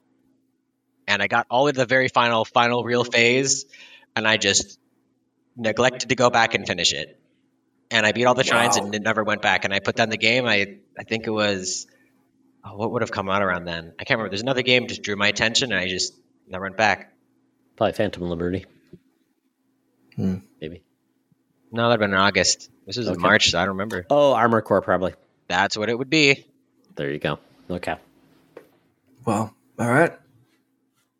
I've got some issues with the game. I'm going to talk about that later, but I Ah. can't really argue too much Showing stuff. hand right there, Mark. Uh, I, you know what? I, yeah, it's it's making my top five. But for anyone expecting someone with a Zelda tattoo to have Tears of the Kingdom, the follow up to one of my favorite games of all time, uh, anyone expecting it to be my number one, gonna be disappointed because it's not. Uh, so yeah, let's. Uh, I'll jump in with my uh, my hot trash in the summer award uh, is going to. Uh, I'm gonna get canceled for this one too from Sean and Henry. I think specifically because they are going after Xbox, and I'm going after Sony because I don't think Sony has brought it and stepped up and supported PSVR 2 the way that I wanted them to. They just kind of put this thing out to die. As far as I'm concerned, I haven't seen anything that's like, pick this up, you know, like add this, spend another PS5 level amount of money on this accessory that still has to be tethered into a dumb system. Uh, you know, like with all these other wireless headsets coming out and like stuff that can also wirelessly connect to a PC, like we've talked about, Todd, like a Quest, Quest 2, Quest 3 isn't tethered to just or isn't stuck with just what will run on the Quest. You can wirelessly connect it and stream stuff from your PC and expand the library a whole lot. So Yeah. PSVR 2 I've been waiting. I even said like my predictions for what I want from this year last episode is like they need to bring it. They need to give us a reason. I thought that was I hoped because I love VR, I want PSVR 2 to succeed because I think rising tide is going to raise all ships and I want everything to succeed in VR. I want Apple's crazy expensive new Vision Pro to succeed even though they're not saying that's a VR thing, but I still like I want that to to work. Um and I want the Quest and I want all the competitors and stuff and I want the PSVR to uh to work as well. Um I haven't seen that from Sony. I'm thinking it's another accessory that they're just like, I don't know, here's a couple of things and whatever. It's not really selling, so we're going to get rid of it. So um, I hope that's not the case. I hope they bring it this year. But like Hot Trash in the Summer Award, everything that they've done with PSVR 2 up until this point. Well, uh, the the joke's on you, or not, or maybe the joke's on Sean and, and Henry. They bought an Oculus Three. The Meta 3. So there you go. So they that tells you something right there, and we'll talk Yeah. about some of their uh, their their gaming habits there. So yeah, I, I can't deny that. Yeah, it's very frustrating, and um, it, it does feel like something where uh, PlayStation hardware versus the developers were not on the same page because yeah, we rarely hear about that and we don't haven't heard any of a we haven't heard of like a God of War VR. We haven't heard about like a big property coming to VR except for Horizon, which we have. There's not even an Astrobot uh, for PlayStation VR, which was a huge part of PlayStation VR one. So that's that's a shame. Yeah. I really wish they really put their mouth uh, or their money where their mouth was.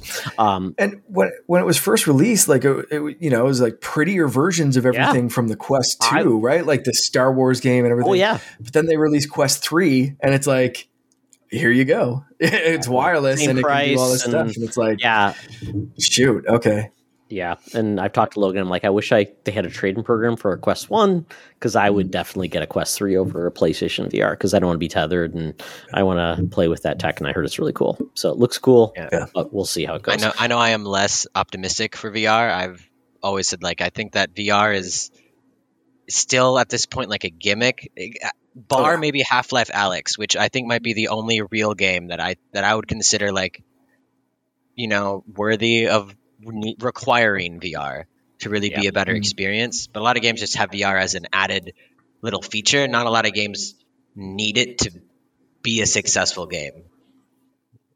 Yeah, and I've played Half Life Alyx on our Quest with uh, PC Link, and it was still limiting, but it was still awesome. Uh, so I just want to do it wireless, and Steam now is integrated within Quest 3 now. I think even Quest 2 with Steam, so it works directly. So it's like they're fully going like we want to play and then we have game pass coming to uh, or it's already on quest now too so Yeah, it's like uh, uh, you just see the future there and it's like okay makes total sense so um well, I'm gonna get us back into gaming, uh, hot trash in the summer because it's really sad. But I have to say this: two games I said were most disappointing for me, and that's the last case of Benedict Fox. This came to Game Pass. I was really excited. This seemed like a Metroidvania I was gonna love. It was kind of feeling like that. Uh, I don't even know the best way to put it. This is almost felt like um, a Cthulhu, that type of uh, uh, H.R. Lovecraft type of feel just a complete miss for some reason. I don't know what happened. Uh, I know they were upgrading the game, so maybe I'll go back to it. But at launch, it completely failed to me. Uh, it just did not work. So I, I wish that game luck, but it did not work and deliver what I was thought it would. Because Xbox has been great of highlighting these smaller games that were great, and this game kind of just like nobody reviewed it. The reviews came out and they were not very kind. Um, the other game is Forspoken. This is a Square Enix game, come to PlayStation exclusive. Totally missed the mark on the narrative. It was wrong. The combat didn't match. And I'm like, I know they've improved it, but wow, what a huge miss from Square Enix and Sony on a PlayStation 5, you know, exclusive. Oh, what a huge miss. So let's move on. Maybe we'll get to something positive now. Most surprising game. But, you know, quite honestly, you could put a twist on this, like, you know, the monkey paw to say surprisingly bad, or, oh, I was so excited for it and it didn't work out.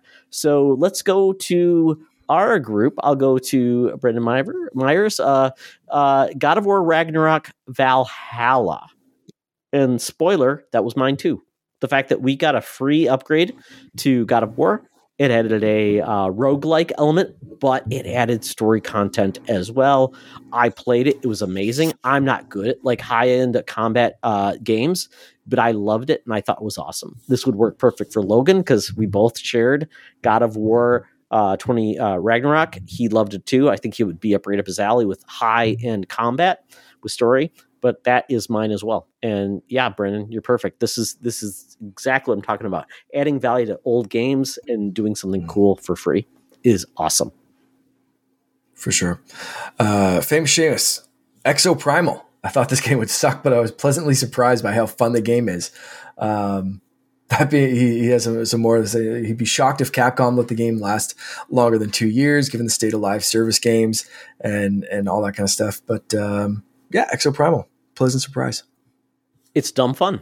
That is like the Todd version of things where it's like it's not great, but it's a goofy shooting dinosaurs that are like mechanic and they launch from the sky. Yeah, yeah. Logan, Okay. I found a hi-fi rush out of nowhere.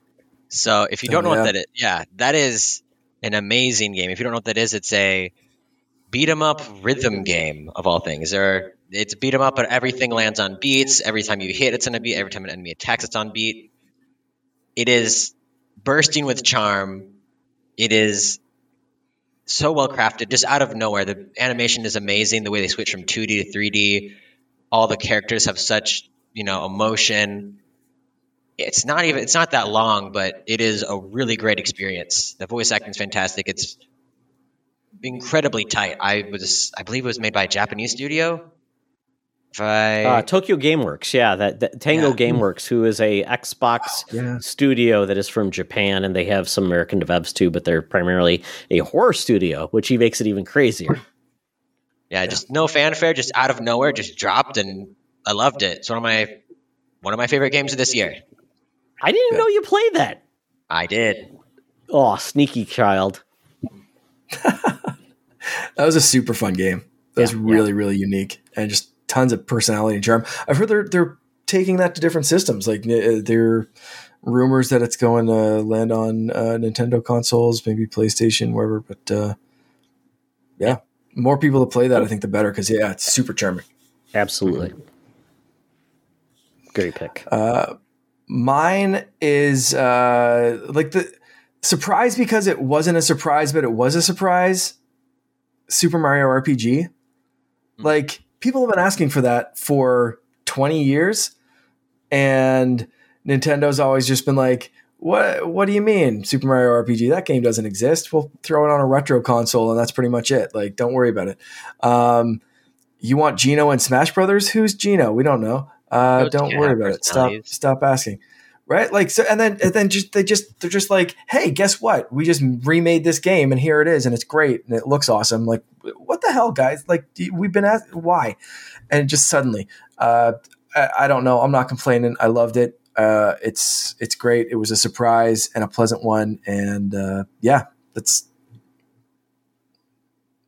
crazy. Perfect. Love it. Oh my goodness. Um, yeah, so great year for games. Love that. Hi-Fi Rush was obviously a big surprise. Uh, Shadow Drop uh, out of the blue, and uh, yeah, good game. So very cool. Uh, and I would say just a bonus, and this is not a game I loved, but I loved that they did it. Was F 99 That was uh, a huge yeah. surprise. The fact that they built on the 99 franchise with F Zero, which is a franchise people want to come back, but uh, I, I think the 99 franchise from Nintendo, I hope people don't look past it as a big innovation on Switch, especially Nintendo Online, because without the 99 series on Switch Online, Switch Online would feel like a very sad and lonely place, to be honest. Yeah. Yeah. So good job. Race some cars. Get on top. I want to hear if somebody won. I have never won. I'm horrible. Uh, let's move on uh, to favorite gaming moments. So this is essentially, you know, why we play for these awesome moments. So I'm going to go to Brandon Myers. So he says favorite gaming moment when you get to play as someone else in a game far, far away. So he means Star Wars. So getting to play in Star Wars, I would agree. I almost love playing Star Wars games more than watching the movies or TV series. I agree. It's awesome to feel like you're a Jedi, you're a rogue, whatever. It's awesome. So thank you, Brandon. I agree. And uh, keep being awesome. And may the force be with you. Um, oh, we did miss a, a, the biggest surprise uh, from from Sean, uh, which Oh, that's is right. the Fortnite uh, update. Just amazing from Lego racing, all that kind of stuff. Um, so I, I, I need to give a shout out to that one before we we move on. Um, so then, favorite moment from famous Seamus, uh, Invaders Must Die fight. Speaking of Hi-Fi Rush, here we go. Uh, to those that don't know, the song that was used in one of the trailers for Scott Pilgrim versus the World. Uh, it's a song he's always wanted to see used in a fight scene, and um, he said, "Yes, those memes about people on the autism spectrum imagining mind-blowing fight scenes in their head while they're listening to music is true." All right, uh, and it was just a treat to see it being used. So I, I'm glad that that like uh, that fantasy vision finally uh, got fulfilled. Uh, famous Seamus, that's that's a pretty great. That's awesome. Yeah. Excellent. Thank Logan. you for including those, Mark. Uh, so yeah, uh, favorite gaming moment. I I wish I could speak more on this, but I think that the oh, I don't know how much I can say. One of the endings of Phantom Liberty was one of the my favorite gaming moment. I remember seeing there after it happened. I'm like, there's no way they just made me do that. Like that's I don't know if I've had that many tough decisions to make making games. Even narrative, it's always like, oh, yeah, it's okay. Well, that's the ending I chose, and I just go back and do the other one. But this one, it's like a little bit more. They build it up so perfectly through the DLC. They they really characterize everyone, and that when they finally make you force you to make a decision, you're not expecting it. You're right at the end, and all of a sudden, you're like, boom. Literally, um, I wish I could. I wish I could. Spoilers? No. Well, that's why I want you to play that ending. I've heard, I've seen both endings, and I do think that the one that I completed with, I'm going to say this because you're not going to know any of that uh, context. With the space shuttle is fantastic. Just to, space shuttle, what? Mark, I don't think Logan knows what spoilers are. it's a play. You, all the endings go there.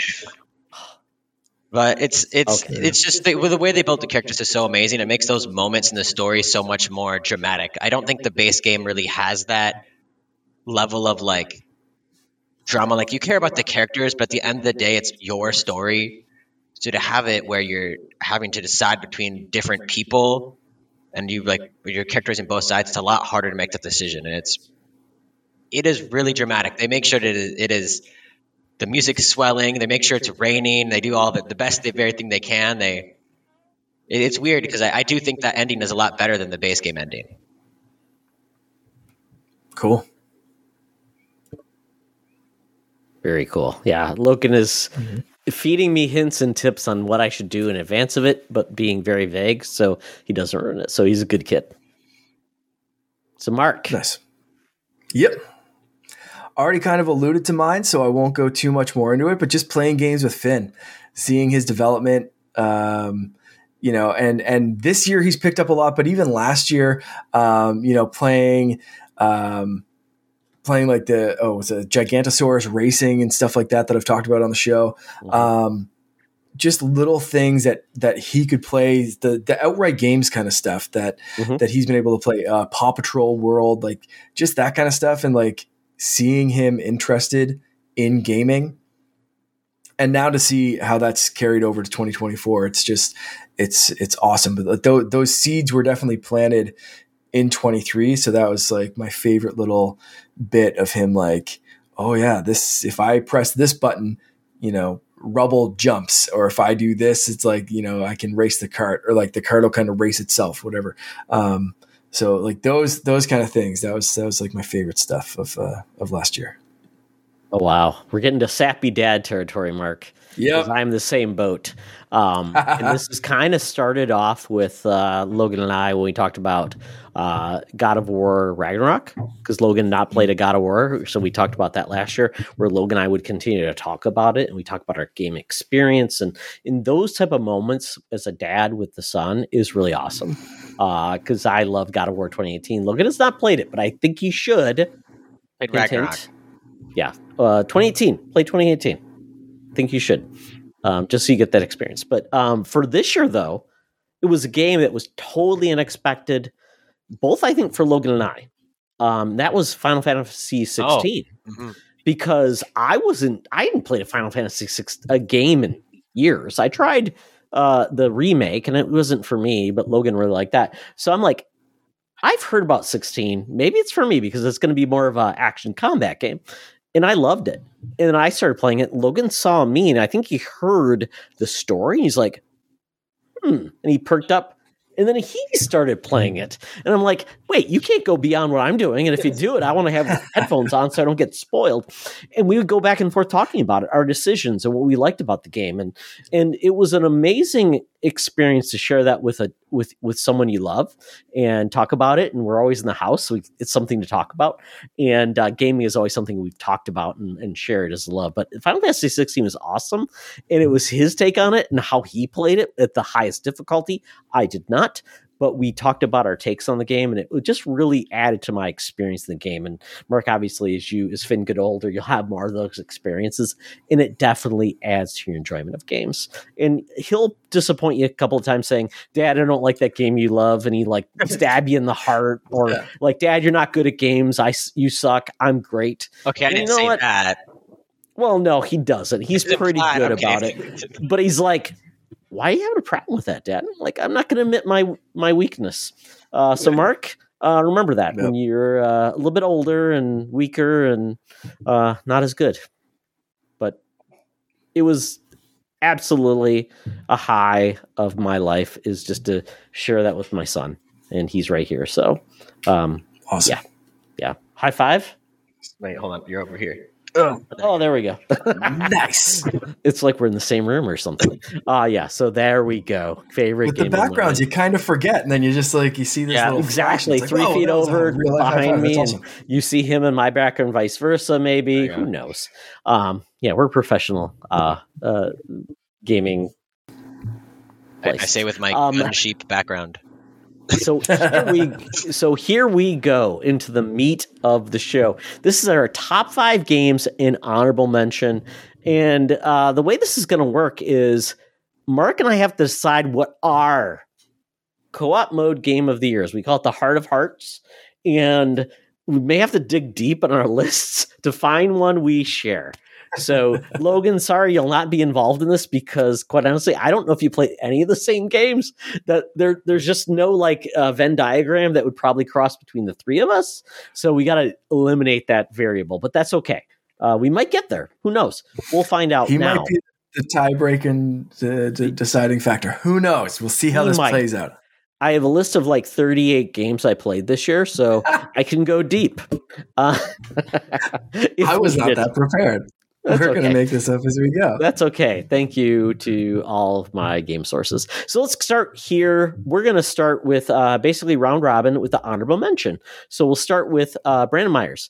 Honorable mention. He gave us four, which is great. He said Fist, Forged in Shadow Torch, a great Metroidvania game. Play that game if you can. It's an older game, but it's awesome. Starfield, obviously NHL 24, and Metroid Prime Remastered that came out the beginning of the year. Great picks, Brandon? Uh, yeah, we've got. Um, I'm just trying to find if there's any others, but uh, famous Seamus uh, honorable mentions. Persona Five Tactica um, is the only one. He said it's, it's a game that feels more like Mario Rabbids than XCOM, and an enjoyable story. And seeing the Phantom Thieves again and new characters uh, was was great. Um, so good, good honorable mention there. Logan. Uh, it goes to all of the dumb rhythm games I've put way too many hours into. Uh, Clone Hero. Uh, I hold on. Let me see if I can reach this. Yeah, Clone Hero is basically guitar. I uh, bought this. This is uh, like this was eighty dollars just so I could hardwire this Wii Les Paul guitar plus a weird USB connector. Yep. Yep. This is actually the second one because the other one was bad. And then a Dance of Fire and Ice, which is I just recently started playing to procrastinate for doing homework. So, and he's got he's now old, so he gets carpal tunnel syndrome because of it. Yep, it was fun. Right. Yeah, that's how it works. Yeah. Um, great honorable mentions. I like that.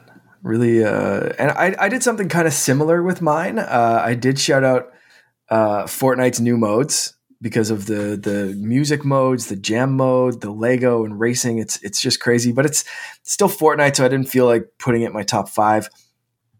Um, I also threw GoldenEye in there because that was such a weird oh, surprise yeah. of like a game we're never getting. And then was it like January? Yeah, January, right? Last year, Blue it's came like out. First thing, Xbox, right? Like just out of the blue, Switch. Just, everybody's involved except crazy. for PlayStation. Neither version was perfect, but they no. were both a great surprise and a really cool thing. But like I didn't want to give that like a game of the year kind of thing. And then for like an actual honorable mention, because I wanted something solid in here too, I did uh, TMNT Shredder's Revenge because I thought that was great. Pick. I forgot that came out this year. Oh my yeah. god.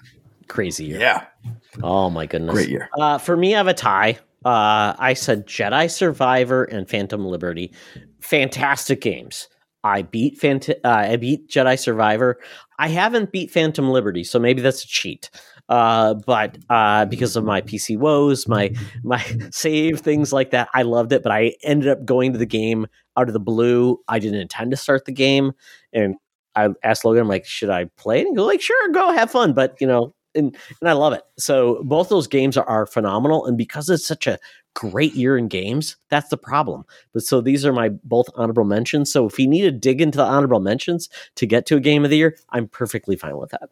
But those are great Okay. games. I loved both of Noted. them. Awesome. Number five. Let's jump in. Let's go. Uh, so Winter Gamer. Uh, he says most likely in order. So I don't know if it's the bottom or the top. Maybe it's the bottom. I don't know. These are in order. I'll just start with Diablo 4, even though I didn't play as much Yeah. as I would like because you can't pause. Right. Oh, online gaming. You suck. Let us pause. For famous Seamus, we have Penny Larceny, gig economy supervillain. Yeah. Logan. Okay. Uh, make up that own description in your head if you would like. Like, was that a confession or? Nobody knows. Okay, so my uh, number five is The Lies of P. Weird Bloodborne X. Uh, I don't know some uh, Pinocchio. Uh, Souls like game. Yep. Fantastic, great game. Great way to remove all the dumb parts from Souls like games. Really fun. I watched him play. He was amazing, Mark. It was cool to watch him play. nice. Uh, I already mentioned this one as the most surprising game. I loved it. Number five for me is Super Mario RPG. Good pick. Good pick. Great remake and bring you up to speed. Yep. Uh, for me, Hogwarts Legacy, a game I wasn't sure was going to like. That game got a lot of bad press because of certain things in regards to the author. I totally get it. Uh, I understand why people wouldn't support that. Um, I was taken from a lens of myself and my wife. We both love the franchise and know how much joy it brought us. And we want to support the people that might be on that team that do support a LGBTQ plus lifestyle. Um, and that was the fact that the game even supports people doing some things that would support that. I loved it. I uh, beat that game. I loved it. I know so many people are finding that joy in that game. It's wonderful, and I can't see what wait to see what they uh, do next. But I would love to see this be a sign of uh, giving a middle finger to horrible creators and letting the people that love the franchise have fun in that world and not let them ruin it. Hmm. That was my wife's game of the year too. yeah, she she she made my hours in look just like I was a, a rookie. She made everyone's hours look like they were a rookie. That's uh she she put a ton into that one. Absolutely. So number four, um, let's see, going back. Oh, and Sean, uh, number five. So he didn't put his in order either. Um, looking at this list, I'm gonna say uh, probably NFL Pro Era two, which I did play at Mm. Sean's house. I actually have a video. Sean took a video of me stubbing my toe as I ran playing the game. It was ridiculous. It's a hell of a great way to play football in VR. So yes, I look like an idiot, but we had a fun time. And then Henry, um, I'm gonna say Avatar, the new game from Ubisoft. It's a cool game. Uh, it wasn't for me, cool. but I could definitely see it being the Far Cry game when, in the Avatar lens. So very, very cool. So number four, uh, we get back to Brendan Myers. Uh, we're gonna say uh, Legend of Zelda: Tears of the Kingdom. Good job. We've heard Logan's take on it. Glad you liked it. Um, Yep. There we go. Yep. Um you want to grab uh, Sean's too? Yeah, Sean. Uh, I will say Horizon Zero. I can't remember the name of the game. It's Horizon Zero Dawn in VR. I played it at Sean's house as well. It's phenomenal. It's really cool. Uh, and the fact that you're climbing, you're looking at these vistas. It's a beautiful. Probably one of the most beautiful games of VR I ever played. So I totally get where Sean's going with Horizon on VR too. Um, and Henry then uh, the Henry. Uh, yeah, yeah, yeah. Great. Uh, not surprising. They they love VR in that household. They had PlayStation One. They had that. Now they have uh, Quest. And it is the Forbidden West. That is the name. Forbidden West. And Logan, we'll go over there eventually, and you'll get to try it out too. Famous Seamus, Little Goody Two Shoes, a horror narrative adventure about Elise, a young maid in a rural town in medieval times, uh, who tries to complete a deal from someone who may or may not be Satan. Um, sounds interesting. Oh my goodness! Here, Dig deep, hold folks. Look, get your Google uh, safe uh, search on, and then look up that game. That's it. Logan, what do you have in the spot? Cyberpunk 2077 2.0 specifically. So that's the DLC as well. I mean, we already talked about it. It's fantastic. They managed to make the game run marginally better. Still a lot of bugs, but I think it's part of the charm. And the story is great. Game's more balanced. It's a lot of fun. Yep.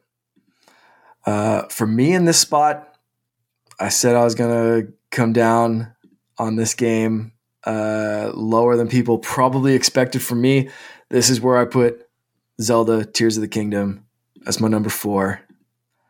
Um, I love I love Breath of the Wild. I love this game. It was great, but like for me, the issue, and I talked about it already on this, so I'm not gonna like go into too much, but like playing this after playing Jedi Survivor, I think really hurt this game for me.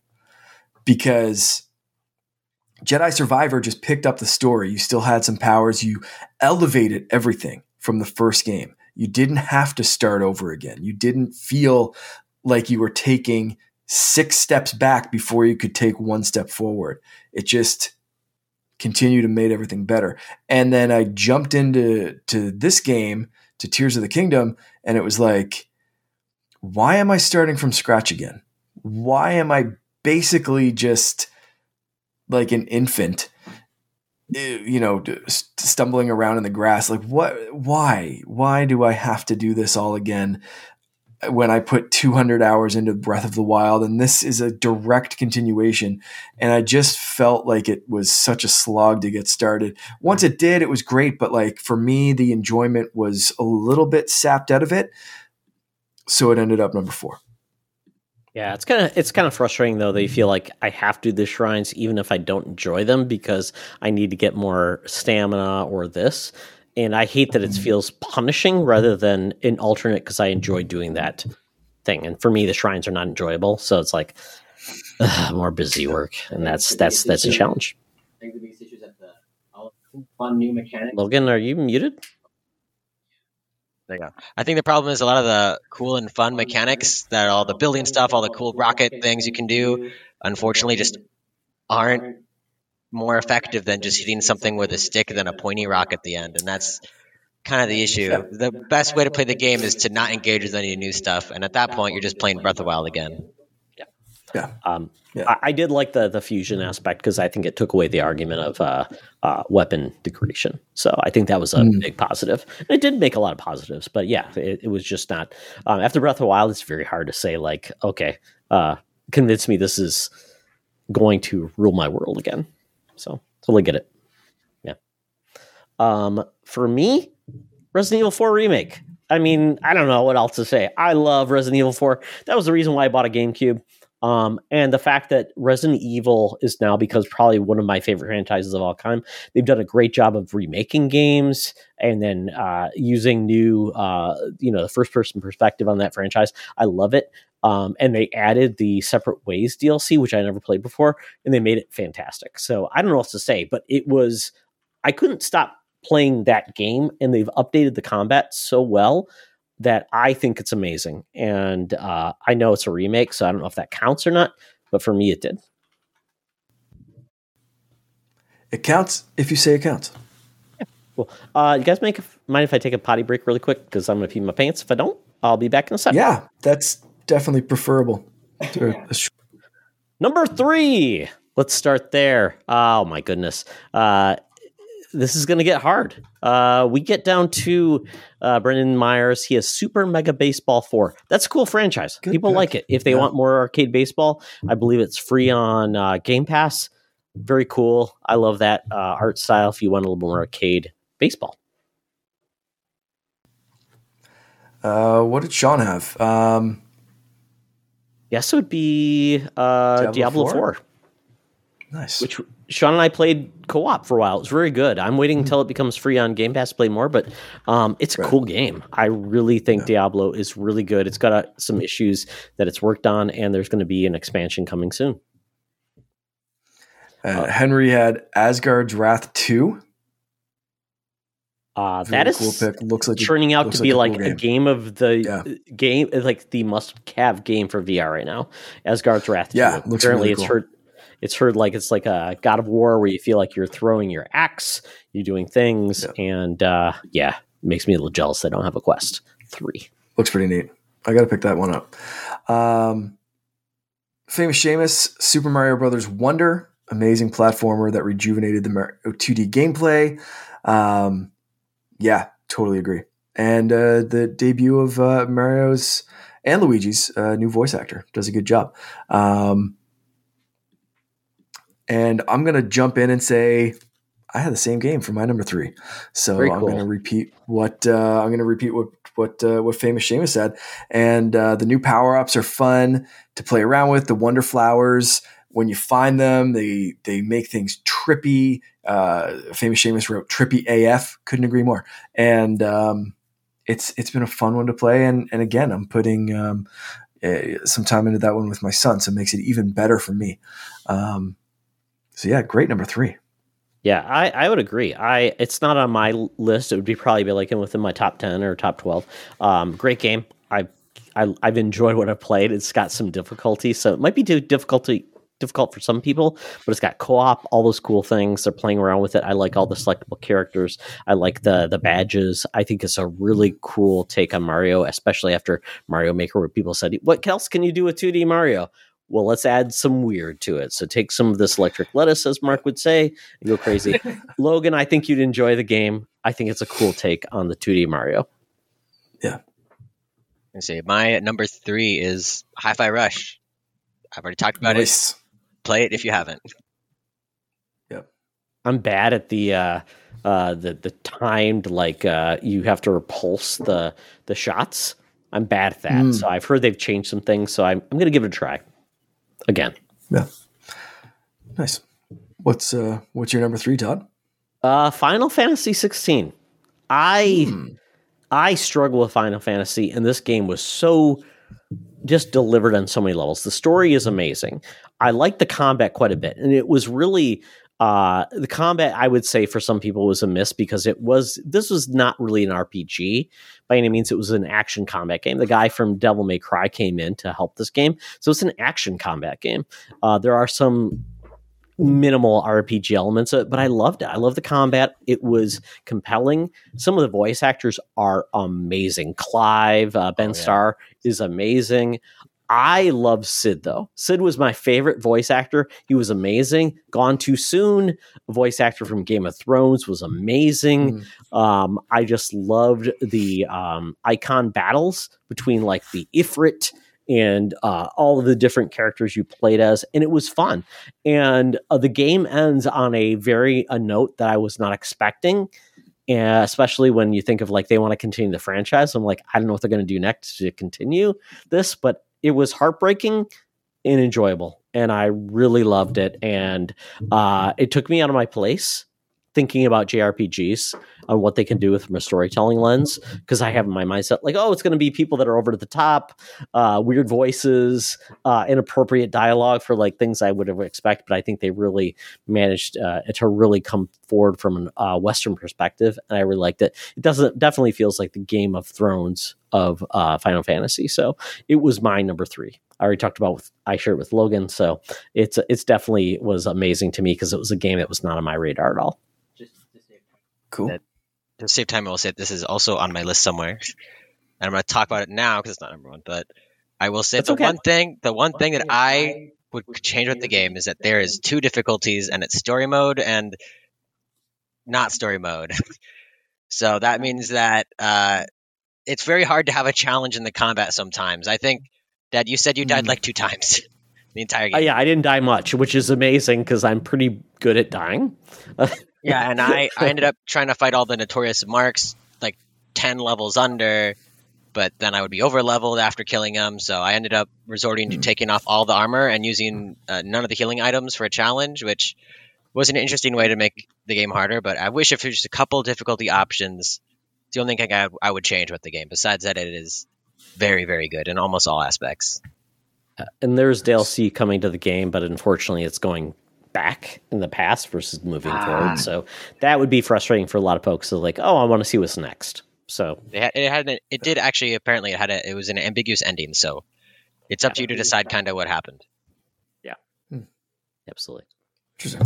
Okay, so we're number two. Oh my goodness, uh, we're getting down there, folks. Uh, so we go with uh, Brendan Myers, God of War Ragnarok Valhalla. Oh my goodness, great nice. pick, great pick. Yeah, uh, let's see. I can take Sean, and then you can do Henry and uh, famous sure. Seamus, uh, we get to Super Mario Wonder with Sean, which is surprising because he's not been the biggest Nintendo fan for a long time. But I remember when we played Wii in his house and he loved it, and we played Smash Bros. So uh, great pick. Might be some family dynamic father son stuff going on here because Henry's number two is Super Mario Wonder as well. So maybe they played it together, had a good time, and that put it up there for them. Um, for famous Seamus, we've got Spider Man 2. Amazing game with a great per, uh, story, performed by an astonishing voice cast. And uh, yeah, what more can you say? That the like, ultimate Spider Man game. Pretty good. Logan. Uh, choose Final Fantasy 16. Very, very great. Already said it. There's nothing more fun than fighting a boss for 40 minutes. Not because it's hard, but because there's that many phases and it's just way over the top. I didn't think that my yes. PS5 could do that. So awesome, Mark.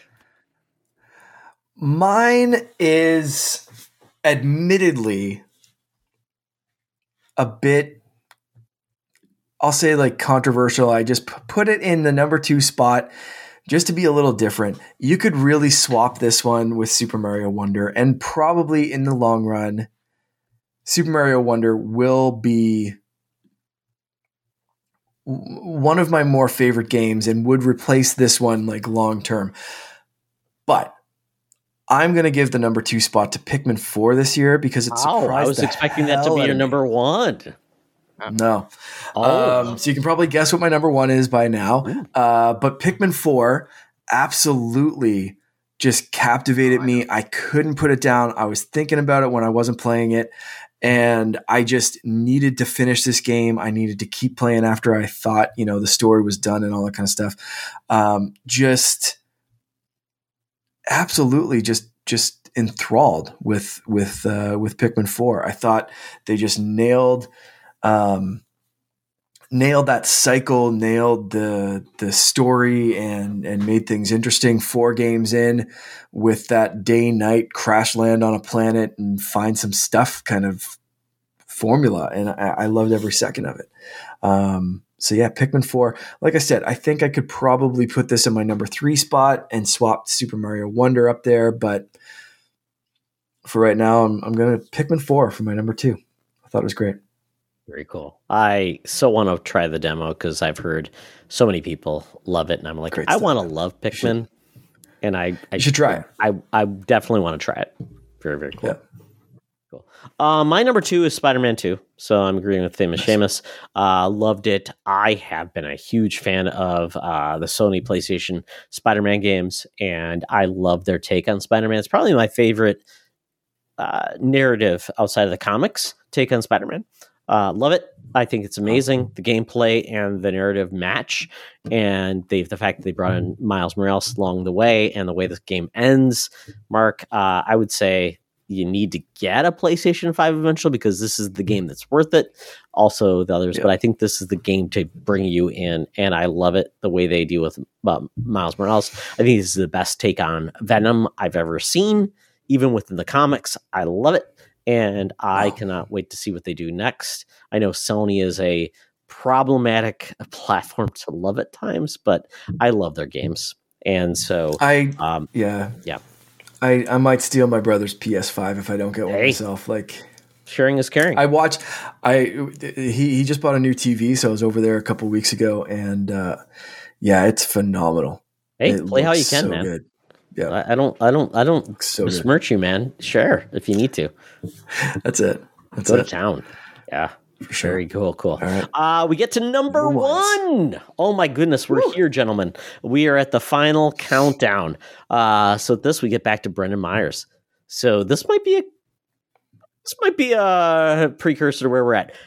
Star Wars Jedi Survivor Jedi Jedi. Uh, Mark, uh, I'm probably gonna yeah. kill your brain. Fired. Jedi Survivor, not Jetty. There we uh, go, there we Jedi, go. Jedi Survivor. Great, yep. great game. There we go. Uh, then I'll get to Sean. Jedi Survivor. Hmm. I'll let you take the rest. Yep. Yeah, we're gonna see a little string here. Uh, Henry, Jedi Survivor. Um, yep.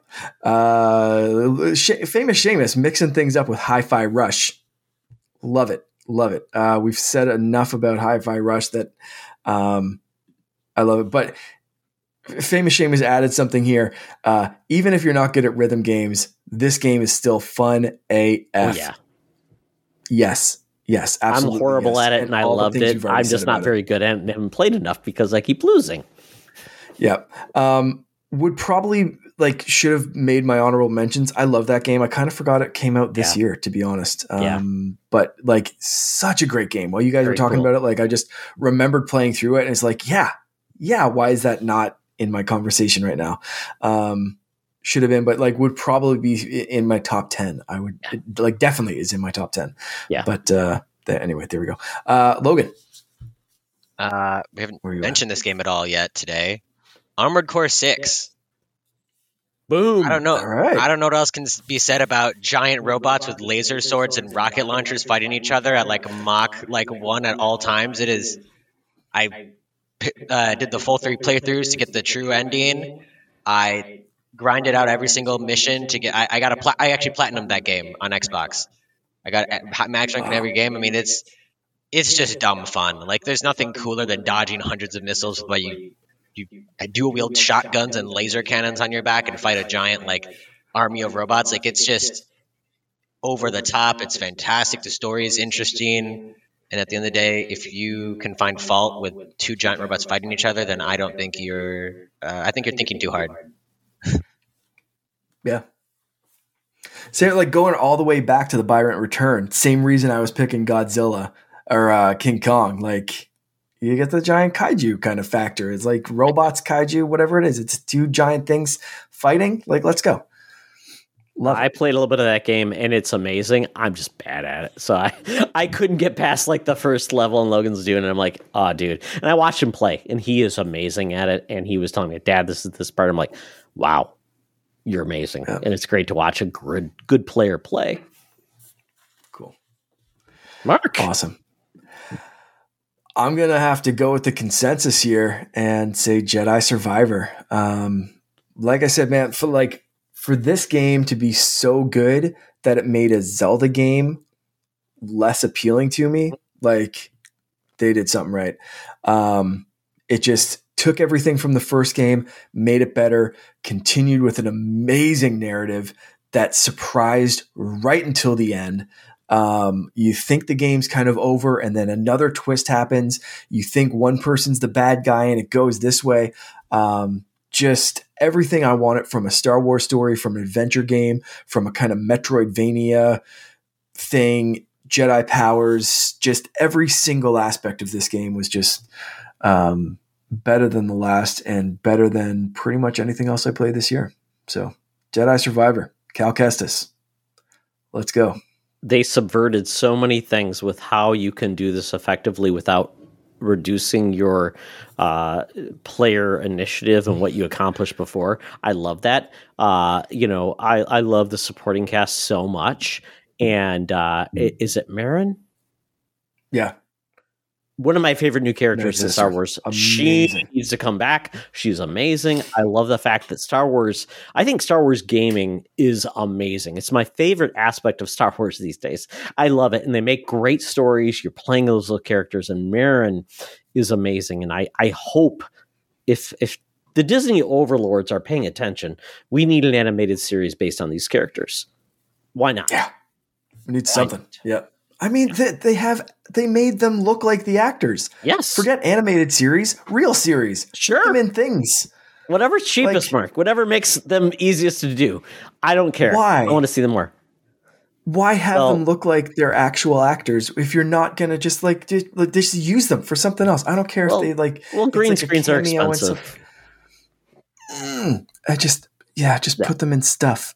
They're great and yeah. they're like great. They're great together. You see, like yes. they just, just just do it. Just put them in stuff. Yeah. And and quite honestly, they gave you more to do in that game than you could ever do if you wanted. You know, like you could manage your like bar, you could do this, Yeah. take on the the bounty hunter things. I think they they understood like how you add value to a game, make me come back and do cool things. And I think they just nailed it. To, to your point, like the bounty hunter thing, completely optional. You can finish that Yes. whole game, never do the bounty hunter thing, and you miss a cool cameo. But like they, so they have like fan servicey cameo stuff in there that you can completely miss and still enjoy the hell out of this game, Yes.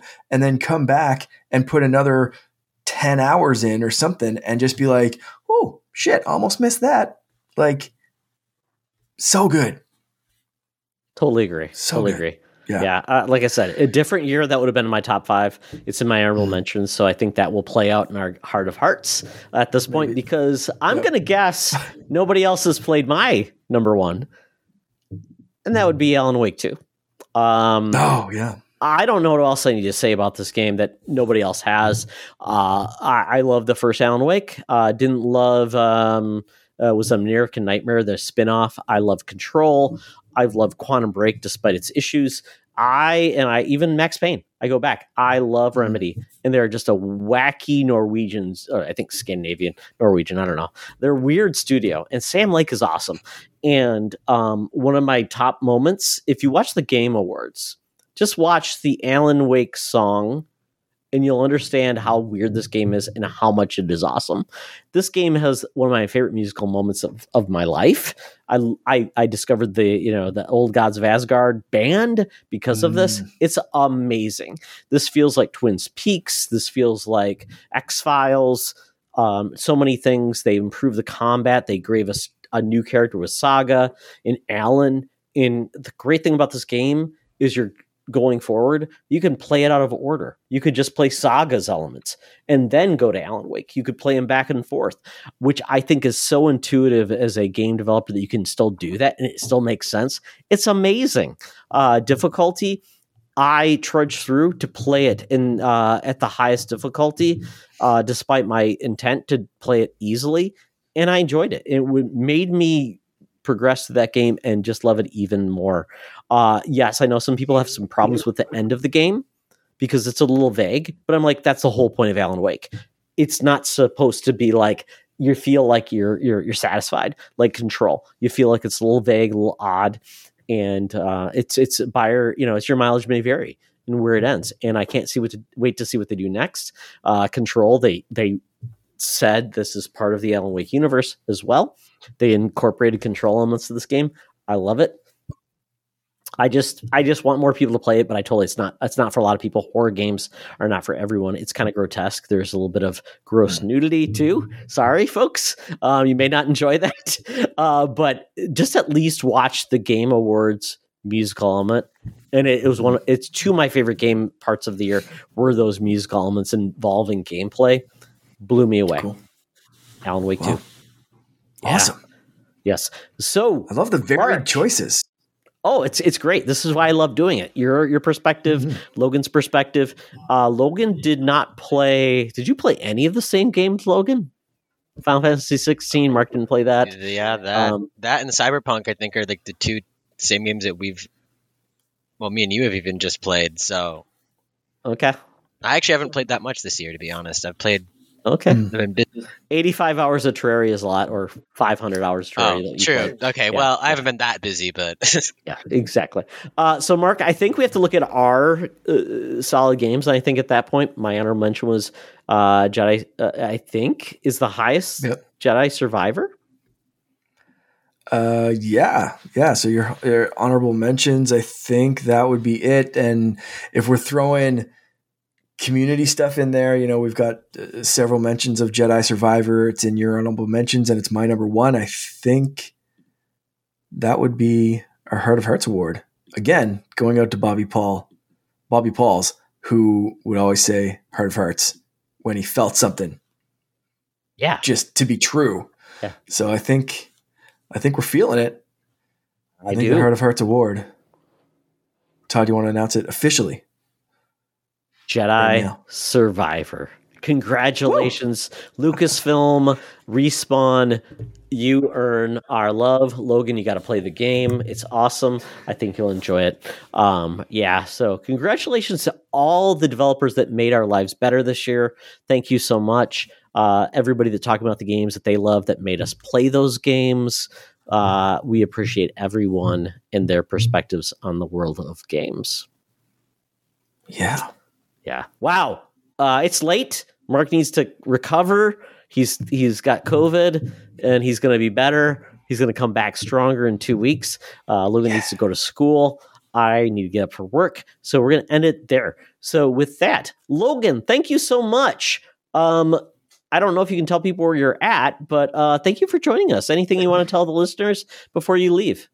Uh, play Hi-Fi Rush. Yes. Love it. Love it, love it, love it. Absolutely. Uh, Mark, where can people find you? So I just did something kind of uh, different, actually. I broke up my Instagram and TikTok accounts. Uh, so I have two now. Uh, so you can follow one as CaNERDian Jedi, and that's what I changed my old the CaNERDian account to to focus more on Star Wars and uh, and that kind of stuff. And then my newly created one that this crowd of listeners may be more interested in is CaNERDian underscore gamer. Uh, that's where my gaming stuff's going to go. Some Fortnite clips, uh, Pokemon stuff, all that kind of stuff. There's not much there. I just did this, but if you want to follow me over there, uh, that's where you can get me on both Instagram and TikTok. Very, very cool. Check out Mark. He does awesome stuff. He is a fount of joy. And check out uh, Holocron Chronicles on Secret Friends, he always has the best guests. He, and when Charlie does show up, they have a good time. yes, I can't wait. The Bad Batch season two. Charlie and oh, I are already talking about the the plans for that. It's going to be exciting stuff coming up. Absolutely. So uh, myself um, at uh, at Threads is really where I spend a lot of my time now. Uh, at Toxtra, at Secret Friends Unite. Um, also on uh, Twitter still, you know, as I as I just leave a presence there at Toxtra and at Seek Friends You, and always our Discord. That uh, you got to see how they participated. We want more people in our Discord talking about the things they love, sharing your your your loves and your passions. Uh, even if you need some support when you're having a bad day, that is all about our Discord. So join us there. Absolutely. So, so gentlemen thank you so much. This was a hoot. Uh, another uh, Couchy Awards. Uh, thank you to the winners. And, uh, you know, this is going to be another great year of gaming. And we'll come back in a year and celebrate the gaming of 2024. So, with that, as always, remember, it's always better to game together.